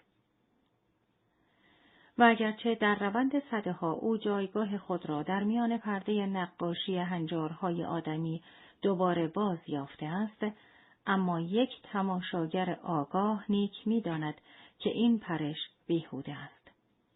البته درست هنگامی که میپندارد این تضاد حیرتبار را حل کرده است، آن را باز به حال نخست خود باز میگرداند و این تکان دهنده است. این یعنی همه چیز در جایگاه نخست خود بنشیند و دنیای پوچ با تمامی شکوه و گونه‌گونی خویش زاده شود. اما درجا زدن خوب نیست. دشوار است انسان خود را مجاب کند که تنها به یک شیوه بنگرد و خود را از تضاد که شاید ظریف‌ترین شکل روحی باشد محروم کند. آنچه تا بدینجا به آن پرداختیم تنها بیانگر شیوه‌ای از اندیشه بود و اکنون موضوع بر سر زیستن است. صفحه هشتاد و نه. انسان پوچ. اگر استاوروگین باور کند، باور نمی کند که باور کرده است. اگر باور نکند، باور نمی کند که باور نکرده است. جن زدگان. گوته می گوید زمان قلمرو من است و این کلامی پوچ است. اما ببینیم انسان پوچ کیست؟ انسان پوچ کسی است که بی آنکه ابدیت را انکار کند، هیچ کاری در راستای آن انجام ندهد. هرچند انسان پوچ با اندوه ناشی از حسرت گذشته بیگانه نیست، اما شهامت و خرد خود را ترجیح می دهد که اولی زیستن بدون اتکا و بسنده کردن به داشته ها را به او می آموزد و دومی او را وامی دارد پا از حدود خویش فراتر نگذارد. انسان پوچ با اطمینان از اختیار محدود، عصیان بی سرانجام و خودآگاهی فناپذیرش رویدادهای دوران زندگی خود را دنبال می کند. این قلمرو اوست و رفتار وی را از هر گونه قضاوتی جز در مورد خودش می رهاند. زندگی سترگتر نمی تواند برای او مفهوم زندگی دیگری را داشته باشد و این را شرم‌آور می پندارد. من در اینجا حتی از این ابدیت ریشخند آمیزی که آن را ناآمدگان می‌خوانند هم سخن نمی‌گویم. خانم رولان این را نادیده انگاشته و گرفتار مکافات همین بی‌احتیاطی خود شد. گرچه ناآمدگان بیانگر واژه ابدیت است، اما خانم رولان فراموش می‌کند به داوری آن بنشیند و بدینسان ناآمدگان را نادیده می‌انگارد. سخن بر سر اخلاق نیست. من به کسانی برخوردم که با وجود پایبندی بسیار به اخلاق رفتار پسندیده نداشتند و همه روزه در می‌یابم که شرافت نیازمند قانون نیست. انسان پوچ تنها پایبند یک اخلاق است و آن جدا نشدن از خداست. و اگرچه بیرون از خدا می‌زید، اما خدا در بطن وی قرار دارد. و اما در مورد اخلاقیات دیگر که نبود پایبندی به اخلاق را نیز شامل می‌شود، انسان پوچ گرچه چیزی برای توجیه ندارد، ولی با چیزی جز توجیه کردنها روبرو نمی‌شود و من در اینجا میپردازم به سرچشمه بیگناهی انسان پوچ. ایوان کارامازوف فریاد میزند: این بیگناهی دهشتناک است. همه چیز مجاز است. و همین گویای پوچی اوست. البته به شرط آنکه به گونه‌ای پیش پا افتاده با وی برخورد نکنیم و نمی‌دانم آیا به درستی دریافته‌ایم که موضوع بر سر فریاد برای رهایی و شادمانی نیست، بل فریاد ناشی از تحققی تلخ است. تأکید به خدایی که به زندگی مفهوم می‌بخشد می‌تواند موجب برانگیختن قدرت‌های منفی شود که مکافات ناپذیر می‌نماید. انتخاب دشوار نخواهد بود، اما چون انتخابی در کار نیست، مرارت آغاز می شود. پوچ رها نمی کند، پیوند می دهد. پوچ هر کاری را مجاز نمی شمارد. همه چیز مجاز است به معنای این نیست که چیزی ممنوع نیست. پوچ تنها توازن میان آنها و نتایج کنش‌های خود را برقرار می کند. پوچ جنایت را توصیه نمی کند، چرا که چون این کاری کودکانه است، اما بیهودگی پشیمانی را مسلم می داند. به همین سان، اگر تمامی تجربه های یکسان باشند، تجربه وظیفه نیز همانند تجربه های دیگر توجیه پذیر خواهد شد. انسان می تواند بلحوثی پاک دامن باشد. تمامی اخلاقیات پایه بر این انگاره دارند که هر رفتاری به نتایجی می انجامد که آن را توجیه پذیر و یا به مرور پاک کنند. ذهنی که پوچ به آن راه یابد تنها به این داوری می رسد که سرانجامی جز آرامش نخواهد داشت و حاضر است بهای آن را بپردازد. به بیان دیگر ممکن است برای رفتارهای خود مسئول تراشی کند، اما به دنبال مجرم نمی گردد. با این همه میپذیرد از تجربه گذشته برای پایه‌ریزی رفتارهای آتی خود بهره بگیرد. به باور او زمان سبب زایش زمان می شود و زندگی در خدمت زیستن قرار دارد. در این قلمرو محدود و در عین حال سرشار از امکان هر آنچه در درونش وجود داشته باشد که فراسوی هوشش قرار گیرد پیشبینی ناشدنی می نماید. اما کدامین اسلوب می تواند از این سیاق غیر منطقی سر برآورد؟ تنها حقیقتی که به باور وی می تواند مفید فایده بیفتد قطعی نخواهد بود. چرا که چون این حقیقتی تنها در درون آدمیان می جوشد. بنابراین ذهن پوچ با تمامی منطق خود نه به دنبال اسلوب‌های اخلاقی که به دنبال تصویر و دم نفس زندگی بشری است. نمایه‌هایی که در پی آن می‌آید گویای همین موضوع است. این نمایه‌ها با ارایه گرمای خود به منطق پوچ آن را دنبال می‌کنند و سبب چگونگی رفتار وی می شوند. آیا نیاز هست انگاره‌ای که بر مبنای آن هر مثالی به ویژه در دنیای پوچی به ناگزیر مثال قابل تکیه نخواهد بود و تصویرها همواره نمونه گویا نیستند را انکشاف دهم؟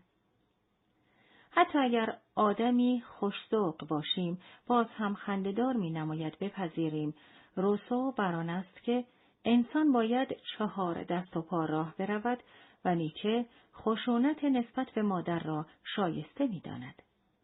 یکی از مؤلفین امروزی می نویسد باید پوچ بود، نباید فریب خورد. رفتارهای مورد نظر جز در قیاس با مقایرشان نمی توانند به تمام و کمال مفهوم یابند. شاغلی که افسون بر نیاز اداره پست باشد همانند قهرمانی کشورگشاست، به شرط آنکه هر دو به یک اندازه وجدان داشته باشند.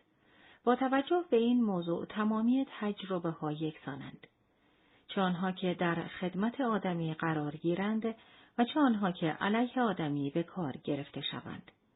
در صورتی که انسان آگاه باشد در خدمت وی قرار میگیرند و در غیر این صورت تجربه اهمیت خود را از دست خواهد داد. زیرا این خود آدمی است که به داوری موقعیت‌ها می‌نشیند، نه شکست‌هایش. من تنها انسان‌هایی را برمی‌گزینم که جز درمانده کردن خود هدفی ندارند و یا چنین می‌انگارم که آنها تنها در پی درمانده کردن خود هستند. و در حال حاضر بیش از این پیش نمی روم، زیرا نمی خواهم جز از دنیایی سخن بگویم که در آن اندیشه ها نیز همانند زندگی ها آینده ای در برابر خود ندارند.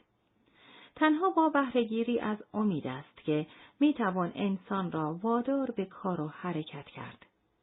اندیشه‌ای که ریا به آن راه نیافته باشد، اندیشه‌ای سترون است، زیرا در دنیای پوچ، ارزش یک برداشت ذهنی، ارزش یک زندگی به میزان سترون بودن آن بستگی دارد. صفحه نود و دو. دون ژوان گرایی. اگر دوست داشتن کافی بود، همه چیز بسیار آسان می نمود. هرچه بیشتر دوست بداریم، پایه های پوچ محکمتر می شود. این نبود عشق نیست که سبب می شود دون ژوان زنباره شود. خنده آور است اگر او را یکی از پویندگان عشق ناب بدانیم. او همه زنان را به یک اندازه و با تمام وجود دوست می دارد و بنابراین ناگزیر به تکرار است. و از همین روست که هر یک از زنان امید دارد چیزی را به او هدیه کند که هرگز هیچ زنی نثارش نکرده است. اما همه زنان خود را سخت فریب می دهند و تنها موفق می شوند احساس نیاز به تکرار را در او به وجود بیاورند. تا اینکه یکی از میانشان فریاد برمی آورد، دست کم من سرانجام عشق را به تو دادم. و شگفت آور نیست که دون ژوان به گفته وی می خندد و می گوید سرانجام؟ خیر، یک بار دیگر. چرا برای زیاد عشق ورزیدن باید به ندرت عاشق شد؟ آیا دون ژوان اندوهگین است؟ به نظر نمی آید چنین باشد. من به آسانی به شایعه ها گردن نمی نهم. این خنده و پیروزی گستاخانه، این تکاپو و ذائقه تئاتر هم آشناست و هم شادی بخش. هر موجود کاملی فزونخواه است. دون ژوان نیز این چنین است. البته موجودات اندوهگین به دو دلیل ندانستن و یا امیدواری فزون خواه می شوند. اما دون ژوان هم می داند و هم امیدی ندارد. او این هنرمندان که به میزان توانایی های خود آگاهند را به اندیشیدن وامی دارد. او هرگز به قلمرو آنان تجاوز نمی کند.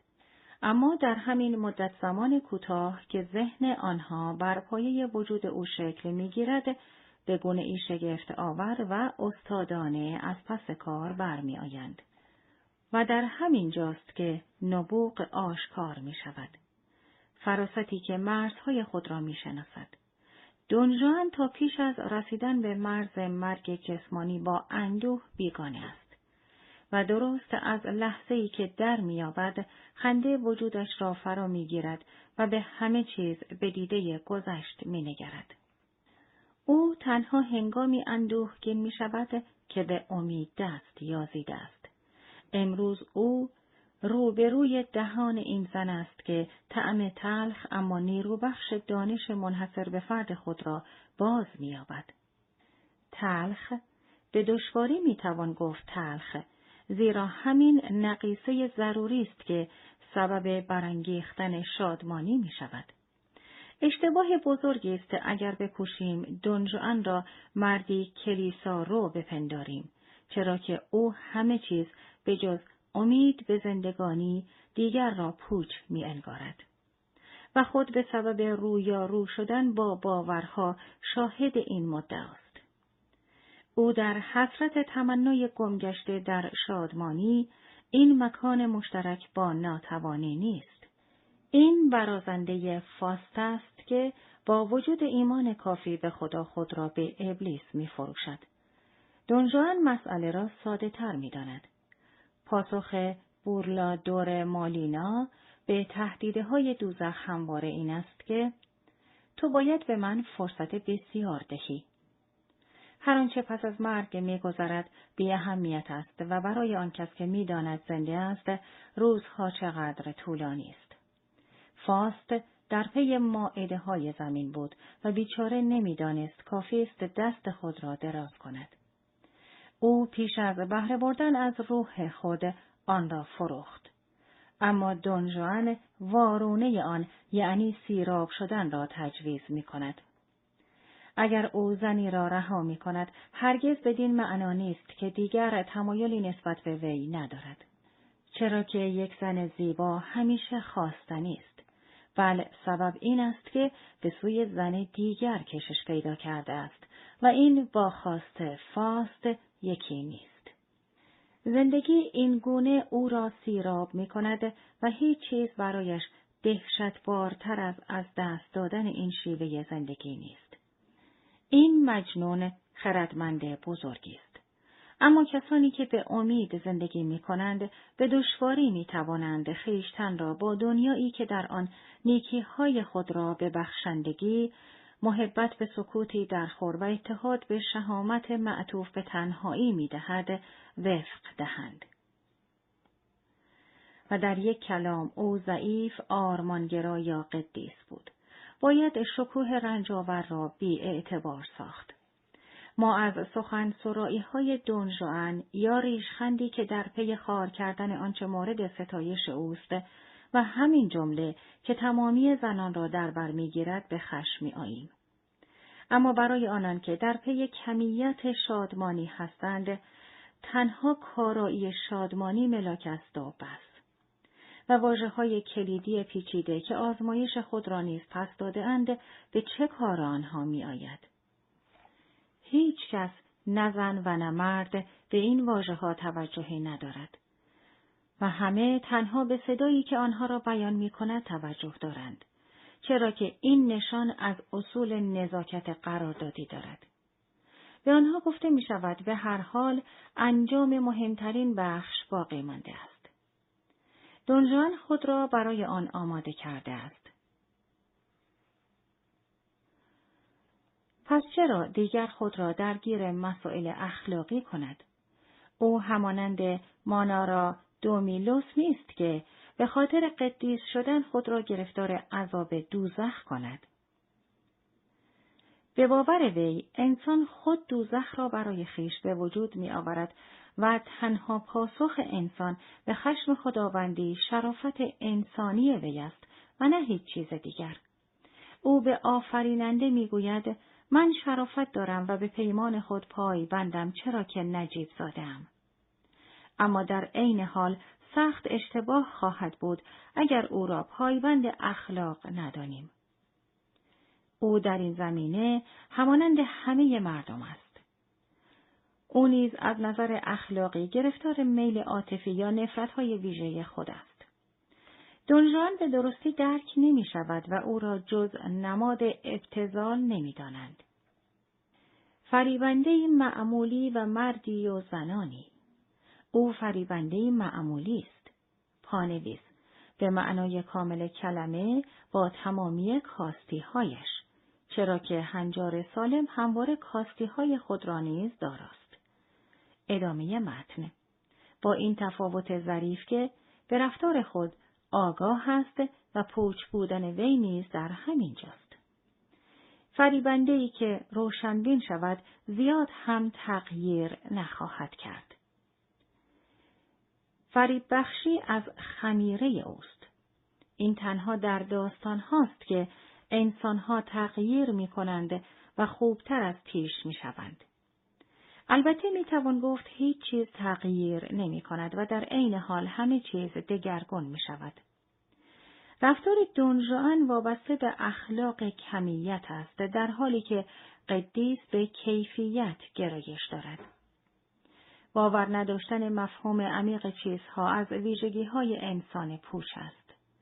انسان پوچ چهره‌های گرم یا حیرت زده را در می‌نوردد، به خشم می‌آورد و می‌سوزاند. زمان با اوست. انسان پوچ خود را از زمان جدا نمی‌کند. دون ژوان در پی گردآوری مجموعه‌ای از زنان نیست. او از تعداد آنان و همزمان بختهای زندگی خود می‌کاهد. گردآوری مجموعه یعنی زندگی کردن با گذشته و او حاضر نیست افسوس گذشته که خود گونه امیدواری است را بخورد. او نگریستن به نمایه چهره ها را نمی داند. آیا بدین سان او خودخواه است؟ بدین سان بیشک آری. اما در اینجا هم باز موضوع بر سر تفاهم است. هستند انسان‌هایی که برای زیستن آفریده شدند و دیگرانی که برای عشق ورزیدن. حسن دون ژوان در این است که دست کم مایل است این موضوع را بیان کند و او راه کوتاه‌تر را برای بیان خود برمی‌گزیند، زیرا عشقی که همگان از آن سخن می‌گویند سراسر پندارهای جاودانگی است. صفحه نود و هفت. حسن دون ژوان در این است که دست کم مایل است این موضوع را بیان کند و او راه کوتاه‌تر را برای بیان خود برمی‌گزیند، زیرا عشقی که همگان از آن سخن می‌گویند سراسر پندارهای جاودانگی است. تمامی متخصصین شیدایی به ما می‌آموزند که عشق جاودانه جز با رنج و دلتنگی ممکن نمی‌گردد. عشق بدون مبارزه وجود ندارد و چون این عشقی دست آخر به متضاد خود یعنی مرگ می انجامد. یا باید ورتر بود یا هیچ. در اینجا نیز چندین شیوه خودکشی از جمله استعداد کامل و به فراموشی سپردن شخصیت خیشتن وجود دارد. دون ژوان نیز همانند هر کس دیگر می داند که این می تواند تأثیر برانگیز باشد. اما او یکی از نادر کسانی است که می داند نکته مهم در تأثیر برانگیز بودن نیست. او همچنین نیک می داند شاید آنان که عشقی شکوهمند از زندگی بازشان می دارد به کمال دست یابند. اما بدون شک آنان که گرفتار عشقشان می شوند به فلاکت در می افتند. دل مادر و زن عاشق دلی بدون تراوت است، زیرا از دنیا بریده است و تنها گرفتار احساسی خاص، موجودی خاص و چهره‌ای ویژه شده است. اما عشقی که دون ژوان را به هیجان می آورد از گونه ای دیگر است. عشق وی عشقی نجات بخش است. او تمامی چهره های دنیا را در ذهن خود جای داده و هراس وی نیز از فناپذیر بودنش ناشی می شود و دون ژوان هیچ بودن را برگزیده است. او در پی روشنبینی است. ما وابسته شدن به برخی وجودها را عشق نمی نامیم، مگر با تکیه به بینش جمعی که آن هم از کتابها و افسانه ها ناشی می شود. اما من عشقی که سبب وابسته شدن می شود را جز آمیزه ای از نیاز، محبت و هوشمندی نمی دانم. در حالی که دیگری عشق را ناشی از آمیزه های دیگر می داند و من حق ندارم تمامی تجربه ها را زیر یک نام پنهان دارم. چرا که چنین کاری سبب می شود تمامی تجربه ها به سوی رفتارهای یکسان هدایت شوند. در اینجا نیز انسان پوچ آنچه را که نمی تواند یکسان سازی کند چندگانه می بیند و بدین سان به شیوه نوینی از وجود که موجب نجات وی یا دست کم موجب نجات کسانی که به او نزدیک می شوند دست می یابد. عشق سودمند وجود ندارد. هیچ عشقی سودمند نیست مگر گذرا و حیرتبار باشد. و این رفتگان و بازماندگان هستند که جوهر زندگانی دون ژوان را تشکیل می دهند. این شیوه است که او به یاری آن اهدا دهنده می شود و انگیزه زندگی برای دیگران. حال باز هم می توان از خودخواهی سخن به میان آورد که من این را به داوری می گذارم. من در اندیشه کسانی هستم که سخت در پی مجازات دون ژوان بودند، آن هم نه تنها در آن دنیا که در همین دنیا. من به این همه حکایت، افسانه و ریشخندهایی که پیرامون دون ژوان کهنسال به راه افتاده است میاندیشم.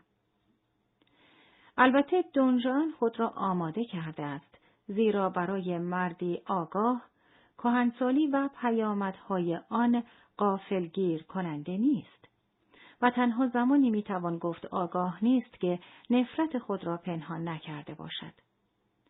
در آتن معبدی بود که آن را وقف کهنسالی کرده بودند و کودکان را به آنجا می بردند. و اما در مورد دون ژوان، هرچه بیشتر به او بخندند، چهرهش گشاده تر می شود. تمامی آنچه را که رومانتیک ها به او نسبت می دهند رد می کند. البته دون ژوان زجر کشیده و قابل ترحم دیگر مورد ریشخند قرار نمی گیرد. همه برایش دلسوزی می کنند، اما آیا آسمان حاضر خواهد شد او را بپذیرد؟ که این گونه نمی شود. در دنیای دون ژوان ریشخند نیز جای خود را دارد. او کیفر را طبیعی ارزیابی می کند، آن را قانون بازی می انگارد و این گردن نهادن به قانون بازی به راستی نشان از والامنشی وی دارد. البته در عین حال می داند که حق با اوست و هیچ کیفری نمی تواند در میان باشد، زیر سرنوشت کیفر نیست. گناه او همین است و بر مبنای یافته‌هایمان انسان‌هایی که ابدیت را باور دارند، خواهان به کیفر رسیدن او هستند. اما دون ژوان با تکیه به دانشی که پایه بر اندیشه‌های واهی ندارد، تمامی آنچه را که آنها بیان می‌دارند رد می‌کند. عشق ورزیدن و تصرف کردن، فتح کردن و از توان افتادن اساس شیوه شناخت دون ژوان است. و کتاب مقدس برای عشق ورزی از واژه شناخت بهره می‌گیرد و او در زمینه نادیده انگاشتن آنان سرسخت‌ترین دشمنشان به شمار می‌رود. بنا به گزارش یک واقعه نگار، بورلادور به وسیله فرانسیسکن‌هایی که بر آن بودند تا به زیاده روی‌ها و کفران‌های بدون کیفر دون ژوان که سرنوشت از آغاز تولد برایش رقم زده بود، پایان دهند کشته شد و بعدها همین فرانسیسکن‌ها اعلام کردند او گرفتار غضب الهی شده است. البته نه کسی این سرانجام را تأیید کرد و نه هیچ کس دلیلی مجاب کننده در رد آن ارائه داد. اما من بی آنکه بخواهم واقعیت امر را از خود بپرسم می توانم بگویم چون این کاری منطقی بوده است.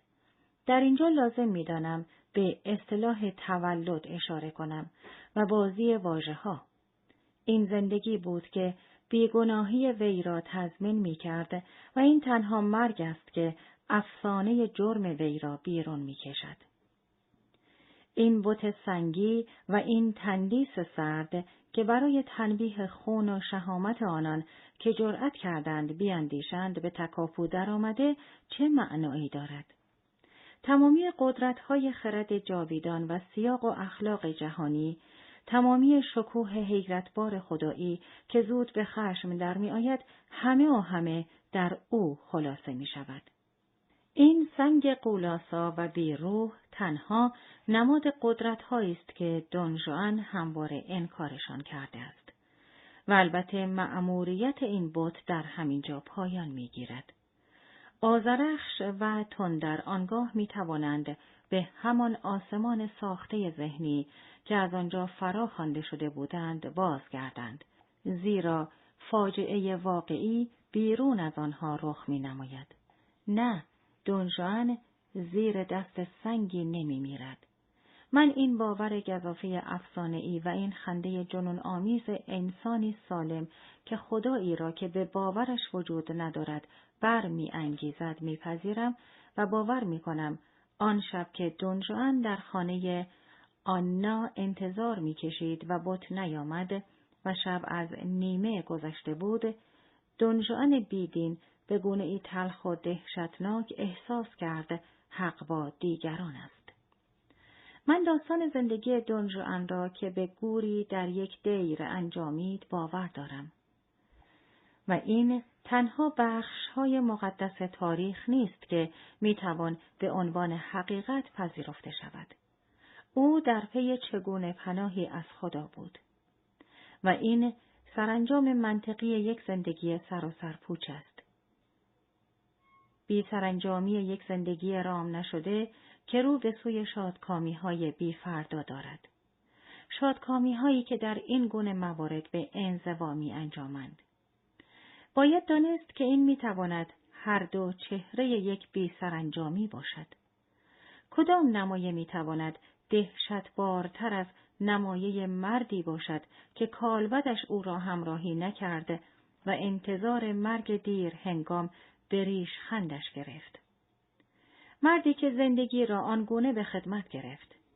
مردی در برابر خدایی که دل باختش نبود. او در برابر تهی به زانو در افتاده بود، با دستانی به سوی آسمان به سکوت نشسته بی ژرفا. من دون ژوان را درون حجره یکی از دیرهای فراز تپهی پرت افتاده در اسپانیا می بینم. اگر خیره شود به عشقهای از دست رفته خود نیست که می نگرد. شاید از روزن سوزان دیر به دشتهای خاموش اسپانیا می نگرد، به سرزمین شکوهمند اما بیروحی که خود را در آن شناخت. آری، باید به روی این نمایه مالی خولیایی و فروزنده درنگ کرد. پایانی که گرچه قابل پیش بینی است اما هرگز نمیتوان آرزویش را داشت، چرا که خفت بار است. صفحه صد و سه. کمدی. هملت میگوید نمایش دامی است که به وسیله آن من به وجدان شاه دست خواهم یافت. دست یافتن واژه مناسبی است، زیرا وجدان روندی شتابان یا پیچیده دارد و باید میانه راه پرواز آن را درست در لحظه غیر قابل پیش بینی و در همان آن که نگاهی گریزان و ناپایدار به خود میاندازد به چنگ آورد. انسان درگیر مسائل روزمره دوست ندارد معطل شود و درست به وارونه همه چیز او را به شتاب وامی دارد. و این در حالی است که هیچ چیز جز خودش و به ویژه آنچه می توانسته باشد برایش جالب نیست. از همین رو ذائقه‌اش برای تئاتر، نمایش و بسیاری از این دست او را وامی دارد به ظرافت آنها دست یابد بی آنکه از تلخیشان رنج ببرد. دست کم در این مورد می توان انسان ناخودآگاه را که همواره به سوی امیدی ناشناخته می شتابد باز شناخت. انسان پوچ درست از جایی آغاز می کند که انسان درگیر مسائل روزمره به بنبست می رسد و یا با وجود آنکه ذهنش می خواهد وارد قلمرو به بازی شود، دیگر گرایشی به ادامه بازی ندارد. رخنه به این گونه زندگی ها و آزمودن تمامی آنها با توجه به گونه گونیشان درست به معنای بازی کردن نقش آنهاست. نمیخواهم بگویم بازیگران همگی گرفتار این مقوله هستند و بنابراین همه انسان‌های پوچ هستند، اما به هر رو سرنوشت آنها سرنوشتی پوچ است و میتواند قلبی روشنبین را شیفته و مجذوب کند. طرح این همه برای درک منطقی آنچه به دنبال میآید ضروری است. نفوذ معنوی بازیگر جاودانه نیست و می‌دانیم افتخارهایی که او به دست می‌آورد از جمله ناپایدارترین افتخارهاست. دست کم همه در گفت و شنودهای خود این موضوع را بیان کردند، اما تمامی افتخارها ناپایدارند. به باور سیریوس، آثار گوته تا ده هزار سال دیگر از میان می‌روند و نام خود وی نیز به فراموشی سپرده می‌شود. البته شاید چند باستانشناس پیدا شوند که به دنبال شواهدی از دوران ما بگردند. این انگاره همواره آموزنده بوده است و ژرفنگری در آن موجب می شود تا هیجانهای ما تا حد اصالت عمیقی که در بی‌تفاوتی نهفته است فروکش کند و به ویژه دلنگرانی های ما را به سوی مطمئن ترین راه، یعنی راه بیواسطه و فوری رهنمون می شود. از میان تمامی افتخارها، افتخاری کمترین فریب را می دهد که در دوران رویدادش به سر برد. بنابراین بازیگر به دنبال افتخارهای بیشماری است. افتخارهایی که خود را در راه رسیدن به آنها می آزماید و یا خود را وقفشان می کند. با توجه به اینکه هر چیزی سرانجام روزی می میرد، این اوست که بهترین سرانجام را دارد.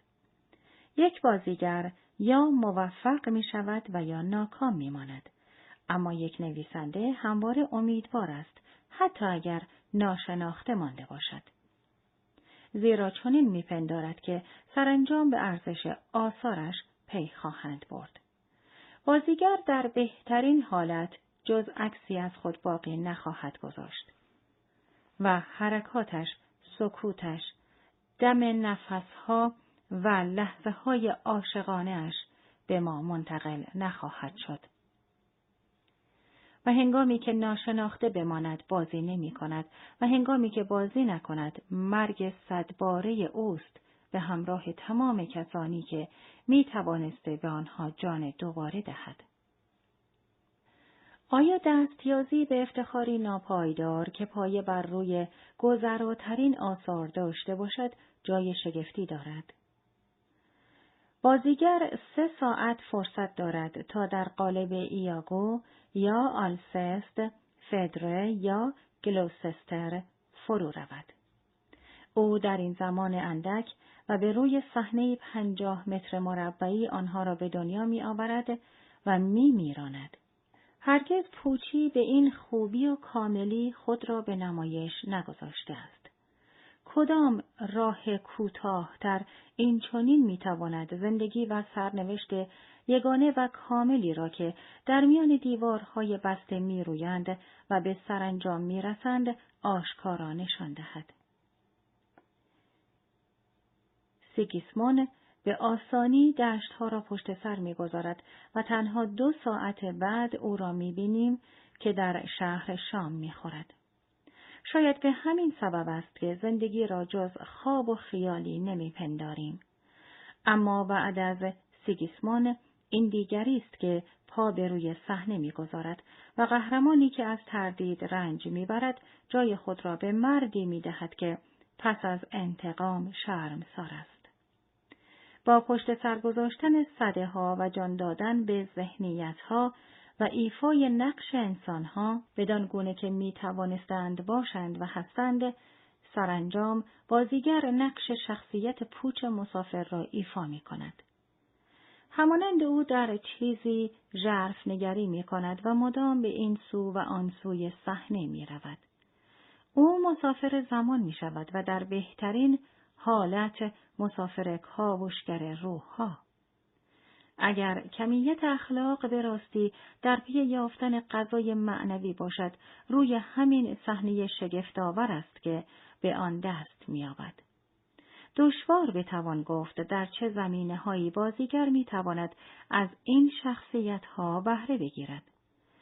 البته مهم هم نیست، مهم این است که بدانیم تا چه پایه می‌تواند خود را با زندگی تکرار ناشدنی آنها هماهنگ و همسو سازد.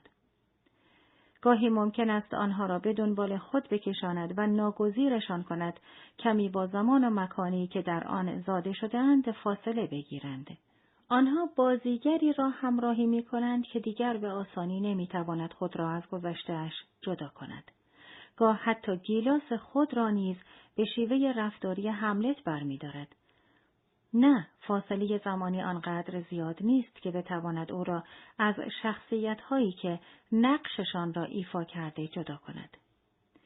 بنابراین همواره و هر ماه و هر روز این حقیقت بسیار آشکار را به نمایش می‌گذارد که میان آنچه آدمی می‌خواهد باشد با آنچه که هست مرزی وجود ندارد و اینکه وانمود کردن تا چه پایه بیانگر بودن است کاری است که بازیگر همواره می‌کوشد به بهترین شیوه‌ای از پس آن برآید.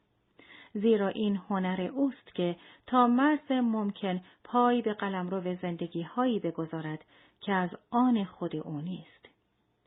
استعدادش بسته به گنجایش تلاشش شکوفا می‌شود و از صمیم قلب می‌کوشد یا هیچ نباشد و یا اینکه بسیار باشد.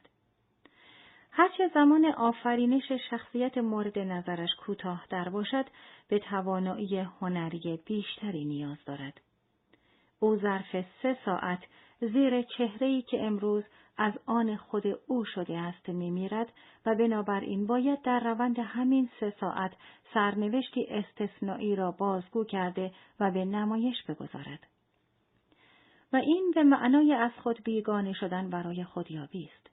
در این سه ساعت او تا به سرانجام راه بیروزنی که هر بازیگر صحنه در روند زندگی خود آن را می‌پیماید پیش می‌رود. بازیگر تنها برای ایفای نقش ناماندگار و ظاهر است که تمرین می‌کند و راه کمال را می‌پیماید. در تئاتر قراردادی است که بر مبنای آن مکنون قلب جز با حرکات دست و بدن یا صدا که به منزله روح در بدن است بیان و درک نمی شود. طبق قانون این هنر همه چیز به گونه مبالغه آمیز و با حرکت‌های اندام بیان می شود. اگر بنا باشد در روی صحنه نیز همان گونه که عاشق می شویم دوست بداریم و آوای بی‌بدیل قلب را به گوش برسانیم و درست همان گونه بنگریم که باید نگریست، در این صورت زبانمان الکن میماند. بر روی صحنه سکوت هم باید شنیده شود. عشق با صدای بلند و بی حرکتی چشمگیر شود. میگویند اندام شاه است، تئاتری نیست، اما در اینجا واژه تئاتری به اشتباه بی اعتبار شده است، چرا که یک دنیا زیبایی شناسی و معنویت را پوشش می‌دهد. نیمی از زندگانی انسان با ناگفته فهماندن برگرداندن سر و سکوت می‌گذرد. و بازیگر در این زمینه میهمان ناخوانده است. او باید طلسم روح اسیر را باطل کند و سبب شود تا سرانجام تمامی هیجان‌ها روی صحنه خود بنمایند. به سخن درآیند و تنها فریاد باشند و فریاد. بدین سان است که بازیگر تمامی نقش‌های خود را به نمایش گذاشته، ترسیم می‌کند و شکل می‌دهد. او در قالب خیالی شخصیت‌ها شناور می‌شود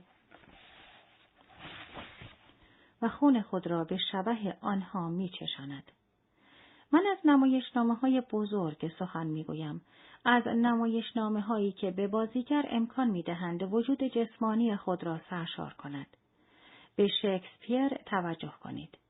در تئاتر وی شور و خروش حرف نخست را میزند و این خشمهای برآمده از جسم است که حرکتهای روی صحنه را راهبری میکند. خشمها بیانگر همه چیزند و بدون آنها همه چیز ویران خواهد شد. شاهلیر هرگز بدون خشمی جنون آسا به وعدگاه نمیرفت تا خشمالوده کوردالیا را تبعید و ادگار را محکوم کند. آری سراسر این نمایشنامه شوم و اندوهبار نشان از نفوذ جنون دارد.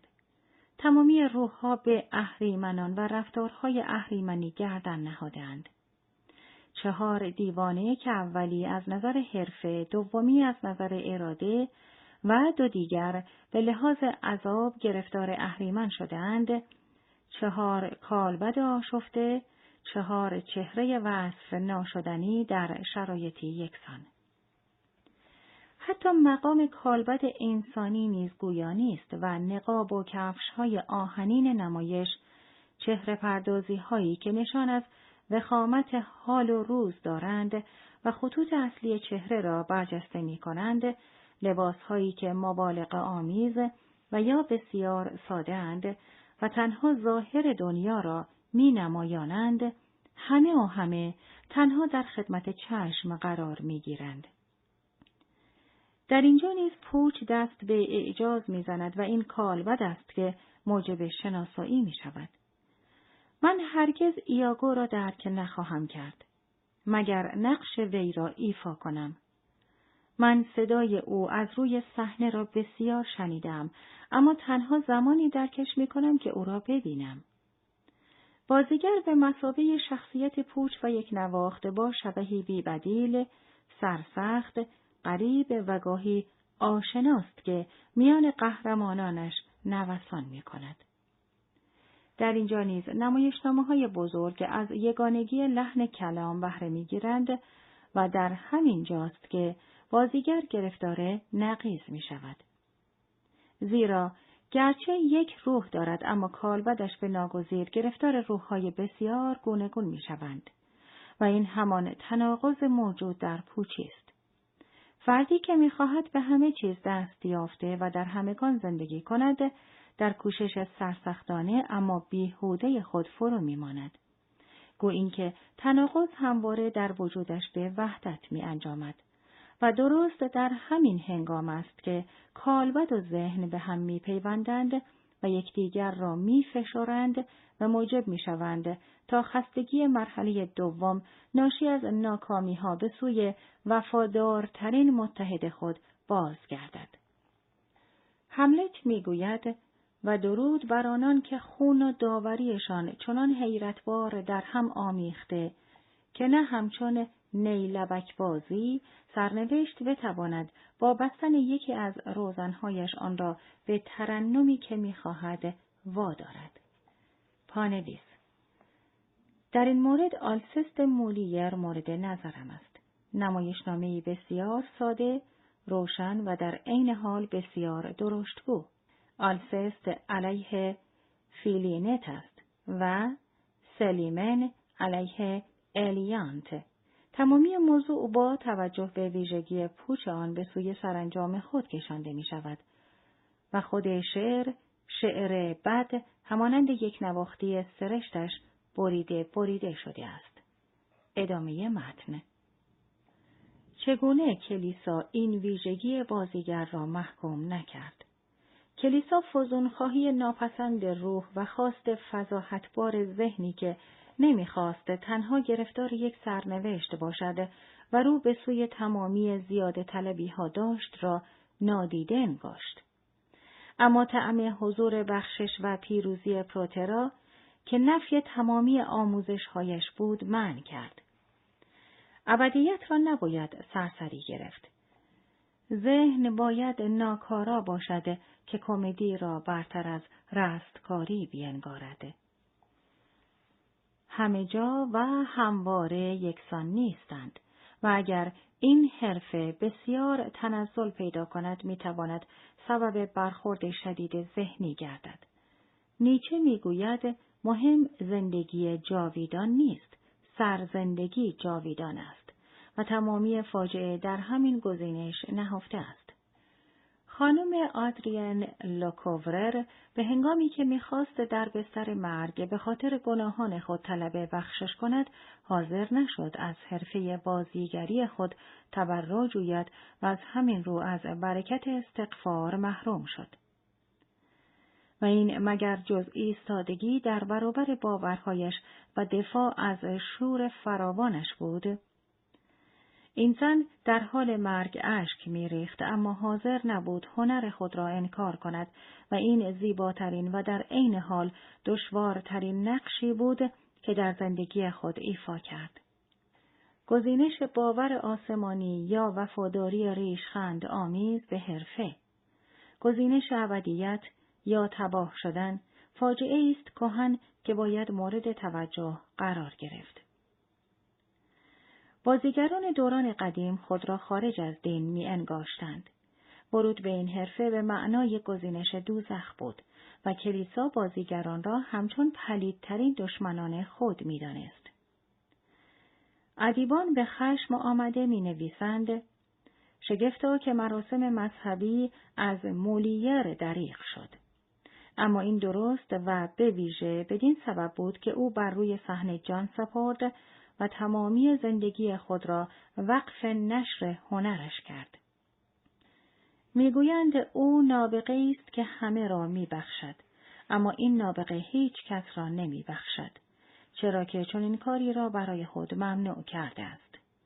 بنابراین بازیگر میدانست چه تنبیه انتظارش را میکشد، اما این تهدید مبهم به مکافاتی که زندگی برایش رقم زده بود، چه مفهومی میتوانست داشته باشد؟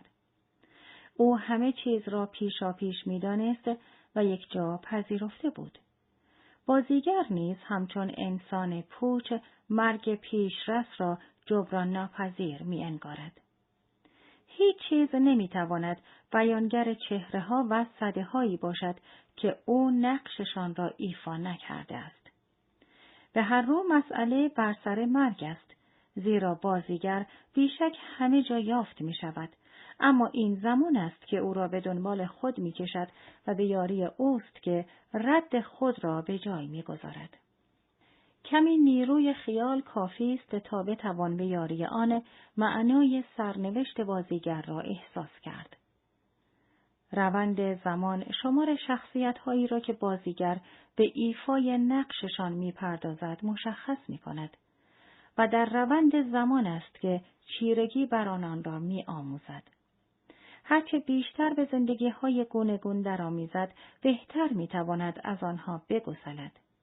زمانی فرا می رسد که او باید روی صحنه جان سپارد و از دنیا برود.